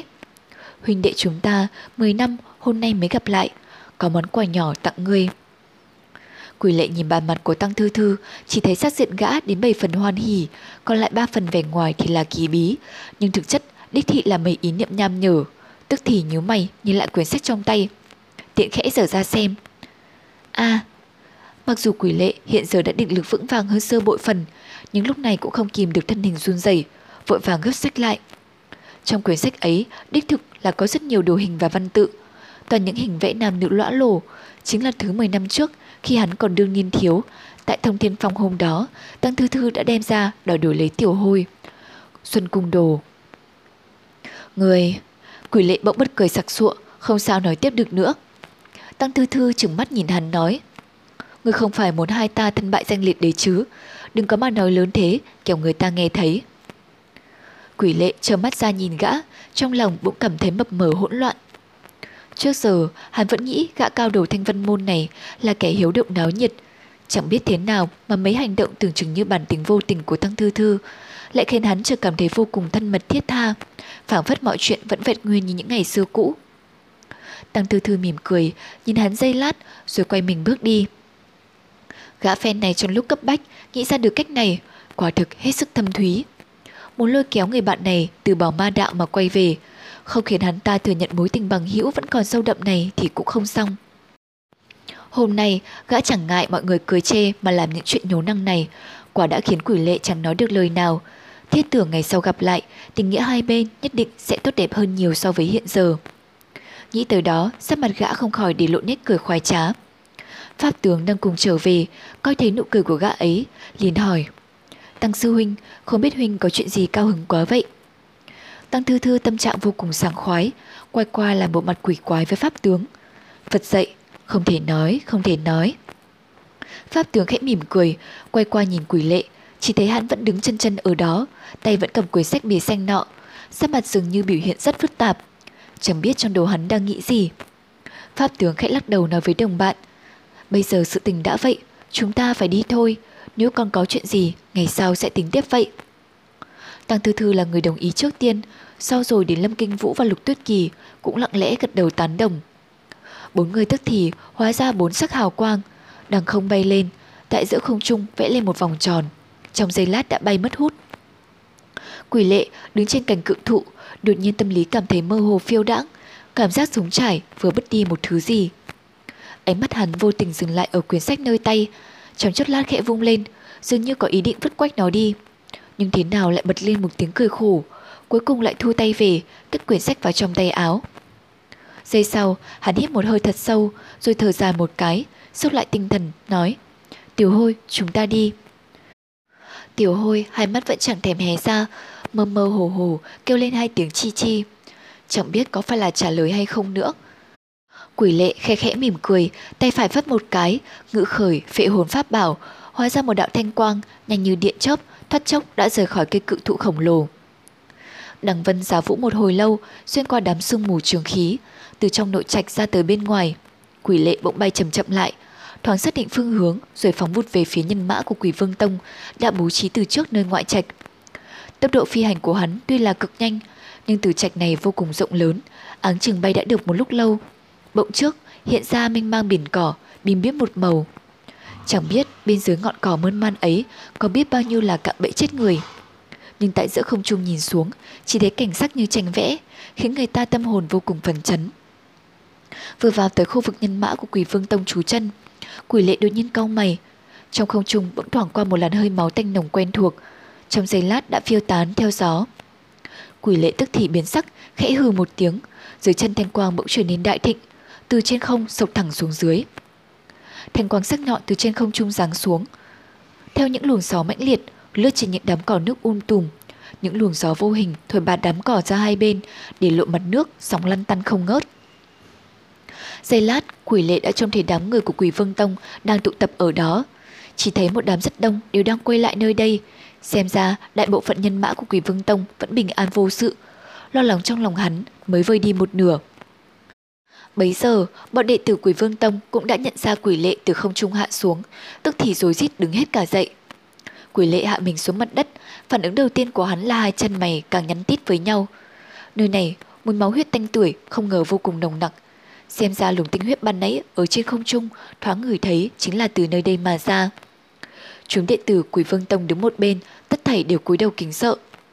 Quỷ lệ tuy trước giờ không hề lạm sát nhân mạng, nhưng từ lúc hắn tu hành ma đạo thì tâm tình đã thay đổi ghê gớm. Khắp người hắn không chú ý, cũng tỏa ra khí thế lạnh lùng tàn khốc. Trong quỷ vương tông mà nói, trừ tông chủ quỷ vương ra thì ngày thường kẻ mà bọn đệ tử úy kỵ nhất chính là gã trẻ tuổi ưu tú này. Thời khắc ấy từ giữa chúng đệ tử có một kẻ vượt ra phía trước. Thì ra là một nam tử trẻ tuổi, mắt thanh mày kiếm, có phần anh Tuấn, chính thị là Yến Hồi. Chỉ thấy gã bước tới trước mặt quỷ lệ, khom lưng hành lễ, nói Phó tông chủ, ngài đã về. Quỷ lệ gật đầu nói, nơi đây xảy ra chuyện gì? Yến Hồi mở miệng định nói, nhưng bỗng lại có phần do dự, khẽ đưa mắt nhìn quỷ lệ. Quỷ lệ hiểu ý gã liền bỏ đi về phía trước. Yến Hồi tức thì quay nhìn chúng đệ tử khắp xung quanh một lượt, cao giọng nói, Phó Tông Chủ đã trở về, tất cả hãy về nguyên vị trí, không việc gì phải kinh hoàng. Chúng đệ tử dạ ra một tiếng, lập tức tàn đi các nơi. Yến Hồi xảy bước tới sau lưng quỷ lệ, khẽ hạ giọng nói nhỏ. Xin đi theo thuộc hạ. Nói rồi, gã mau mắn nhằm mé bên phải vắng vẻ mà đi tới. Lát sau, cả hai dừng chân ở một nơi vùng cỏ rậm rạp um tùm, cao đến ngang thân người. Bốn phía không một bóng dáng ai, nhưng xem ra mùi tinh huyết ngày càng nặng nề hơn. Quỷ lệ nhìn Yến Hồi xét hỏi, chỉ thấy sắc mặt gã có chút trắng xanh, nói rất khẽ. Ngài tự mình xem sẽ biết. Dứt lời, gã bước về phía đám cỏ rậm rạp trước mặt, giang tay và đám cỏ ra hai bên. Quỷ lệ chậm rãi tiến lại, nhìn qua đám cỏ ấy, tức thì thần sắc đại biến. Mới hay ở ngoài bụi cỏ nhìn vào thì chẳng thấy gì lạ cả, nhưng bên trong thì nhuộm đỏ bởi máu người. Mùi máu tanh sộc thẳng vào mặt chỉ muốn ói mửa. Dưới lớp cỏ dày trồng chất 13 cái thi thể, tình trạng hết sức khủng khiếp. Cái nào cũng bị dập nát bấy, dăm bảy chỗ. Mấy năm gần đây, quỷ lệ ở trong ma giáo đã quá quen với cảnh gió tanh mưa máu, nhưng thủ đoạn tàn khốc tới mức này thì quả thực hẳn mới thấy đây là lần đầu. Hắn nhắm mắt lại, định thần giây lát, lập tức sắc diện trở lại lạnh lùng bình tĩnh, từ từ bước tới xem kỹ càng đống thi thể. Yến hồi đi theo lưng gã, khẽ nói. Đám đệ tử này hôm qua được giao nhiệm vụ cảnh giới phía này là chỗ xa rời đại đội nhân mã của ta nhất, xa nhất so với tầm quan sát của chúng ta. Mấy tên này thực lực cũng khá lắm, vậy mà không ngờ chỉ trong có một đêm, tất cả đều bị giết sạch mà chẳng ai nghe thấy một tiếng động nhỏ nào. Quỷ lệ sắc diện âm trầm, một quang lạnh lẽo, chậm rãi nói. Hung thủ là ai? Ngươi có manh mối gì không? Yến Hồi không trả lời trực tiếp mà nói. Phó tông chủ, ngài lại coi cái này xem. Quỷ lệ nhìn theo hắn, chỉ thấy Yến Hồi đi vượt qua đám thi thể khủng khiếp ấy, vào sâu hơn nữa trong đám cỏ rậm rạp. Tới một nơi um tùm kín đáo, thì thấy thêm một bộ thi hài nữa, tình trạng thân thể tương đối nguyên vẹn, chỉ duy có cánh tay trái không biết thiếu mất đi đâu. Khóe miệng, quỷ lệ, từ từ giãn ra. Kẻ này hắn có biết là một đêm đệ tử tên Từ Trùng Hải, trong đám thuộc cấp cao của hắn thì đạo hạnh vào loại khá cao, không ngờ cũng bỏ mạng nơi này. Yến hồi bước lại thi thể từ Trung Hải nói, Ngài coi này. Quỷ lệ bước lại gần, nhìn xuống mặt đất, chỉ thấy trên mặt bùn đất bên cạnh từ Trung Hải, cánh tay phải còn lại của hắn đang vạch lên hai chữ, ngư, quái. Chữ ngư thì được viết hết sức rõ ràng, nhưng chữ quái thì hình dáng lại khá nhiễu loạn, có vẻ như từ trùng Hải khi viết tới đó thì đã sức cùng lực kiệt mất rồi. Ngư quái. Quỷ lệ khẽ cao mày. Yến hồi gật đầu nói. Thuộc hạ cũng chẳng hiểu hẳn muốn nói gì. Nếu bảo là quanh vùng này có ngư quái yêu nghiệt, thì hôm nay sau khi phát hiện xác mấy người này, thuộc hạ đã lập tức tra xét khắp xung quanh. Nhưng tuyệt chẳng thấy tung tích gì của ngư quái nào cả. Quỷ lệ khẽ quay mình bước ra ngoài vạt cỏ. Yến hồi cũng theo sau lưng hắn. Bầu không khí bên ngoài vẫn còn rất nặng mùi, nhưng so với trong đám cỏ rậm ấy thì cũng đã dễ thở hơn rất nhiều. Quỷ lễ hít sâu mấy hơi, lát sau đột nhiên cất tiếng nói. Sát sinh hòa thượng, sao không thấy ở đây? Yến hồi bỗng trở nên trầm mặc, trả lời. Hắn hồi sớm nay trông qua tình cảnh này thì đã tức giận đùng đùng rồi. Đến khi nhìn thấy tư thế của từ trùng hải, nghe ra cái thuyết ngư quái thần bí xuất hiện thì lập tức đuổi về phía nam, định một mình truy tìm tung tích. Thuộc hạ nói mãi mà hắn chẳng chịu nghe. Và lại... Gã nói nửa lời đột nhiên ngừng lại. Quỷ lệ quay qua nhìn gã, hỏi. Sao? Sắc mặt Yến Hồi thoáng một tia uất hận, nói Hôm trước Phó Tông Chủ đã có nghiêm lệnh rằng trước khi ngài quay về thì môn phái chúng ta không được gây ra xung đột với bên hợp hoan phái và vạn độc môn. Hôm nay xảy ra vụ huyết án này, thuộc hạ chỉ e là do vạn độc môn hoặc hợp hoan phái đã động thủ nên mới ngầm sai người tới do thám bên hai môn phái đó. Mong tìm ra âm mưu của bọn chúng càng sớm càng tốt. Nếu quả đây là việc làm của bọn chúng thì sau này tiện đó mà trả thù. Quỷ lệ chậm rãi nói, sự việc xảy ra bất ngờ, ngươi xử lý như vậy không hề sai lầm. Vậy sau khi bọn do thám đã đi rồi thì có kết quả gì không? Yến hồi do dự một chút mới nói, việc này quả là đã vượt ngoài sự tin liệu của thuộc hạ. Nhân mã của vạn độc môn không biết vì lý do gì, đột nhiên toàn bộ triệt xuất tử trạch. Nhưng hợp hoan phái thì vẫn còn ở chỗ cũ. Gã nhìn quỷ lệ trầm giọng xuống. Cũng phát sinh tình trạng tương tự như bên ta, chép mắt 20 người. Quỷ lễ khẽ biến sắc. Có chuyện này ư? Yến hồi đáp. Không sai, thuộc hạ đã đích thân tra xét bàn bạc, cũng vừa mới xong ngay khi nãy thôi. Quỷ lệ trầm ngâm không nói gì, đứng yên ở đó, tự hồ như đang chìm vào suy nghĩ sâu xa. Yến hồi ban đầu không dám làm phiền hắn, nhưng qua một lúc khá lâu vẫn chẳng thấy quỷ lệ mở miệng nói một lời nào, nhịn không được bèn khe khẽ nói. Phó tông chủ, bây giờ chúng ta phải xử lý thế nào? Quỷ lệ cũng không trả lời hắn, ngược lại sắc mặt bỗng nhiên dường như nhớ ra được điều gì, quay lại nói với Yến Hồi. Trước khi ta quay về, quỷ vương tông chủ có ghé qua đây không? Yến Hồi tức thì biến sắc, lập tức gật đầu đáp, có. Ánh mắt quỷ lệ bỗng nhiên lóe lên. Có nói gì không? Yến Hồi nói, tông chủ và Thanh Long, Chu Tước, hai vị thành sứ cùng đi với nhau tới đây. Lão nhân gia khi đó nhìn thấy tình cảnh ấy thì sắc mặt tỏ ra rất khó coi, Mãi sau cùng mới nói một câu là sự tình ở đây nhất thiết giao phó tông chủ về xử lý, rồi cùng với hai vị thành sứ đi mất. Quỷ lệ, sắc mặt không biểu lộ một chút tình cảm gì, lại trở về trạng thái trầm mặc. Yến hồi, đương nhiên hoàn toàn không biết chuyện gì giữa quỷ vương và quỷ lệ, bất ngờ đã chuyển biến thành một mối quan hệ hết sức vi diệu, chỉ dám đứng một bên lặng lẽ quan sát. Hồi lâu sau, quỷ lệ mới gật đầu nói, chuyện hôm nay ngươi xử lý rất tốt, bây giờ nhiệm vụ của chúng ta ở Từ Trạch đã đến hồi kết, từ giờ khắc này, ngươi lập tức thống lãnh bọn thuộc hạ rời khỏi nơi đây, quay về Hồ Kỳ Sơn. Yến hồi gật đầu nói, còn phó tông chủ thì sao? Quỷ lệ quay đầu, ngước nhìn những trò mây trắng hờ hững phía chân trời. Một màu trắng thanh khiết, vô sự vô ưu, nào ai có thể biết nổi bên dưới những trò mây ấy còn biết bao những những lần máu chảy mạng vong có thể xảy ra. Hắn chậm chậm nói, Sát sinh hòa thượng tuy hành động bốc đồng nhưng thuật chi tìm tung tích của lão lại có chỗ độc đáo. Hiện giờ ngư quái lai lịch bất minh, lại đã hạ sát thủ hạ của ta, ta tự nhiên phải truy ra nguồn ngọn. Yến hồi khẽ cúi đầu đáp, rõ. Quỷ lệ gật đầu nói, ngươi đi đi. Dứt lời ánh mắt hắn hướng nhìn về phía nam, chỉ thấy nơi ấy biển cỏ mênh mang, gió vi vu lướt qua tử trạch, chẳng biết còn ẩn tàng bao nhiêu bí mật chưa hé lộ. Không biết tại sao, trong đầu hắn lại hiện lên cảnh tượng vừa của mấy ngày hôm trước khi hắn cùng với Kim Bình Nhi và Tần Vô Viêm bí mật gặp nhau, bất ngờ gặp Tiểu Hoàn bị một quái nhân thần bí đầu cá tấn công.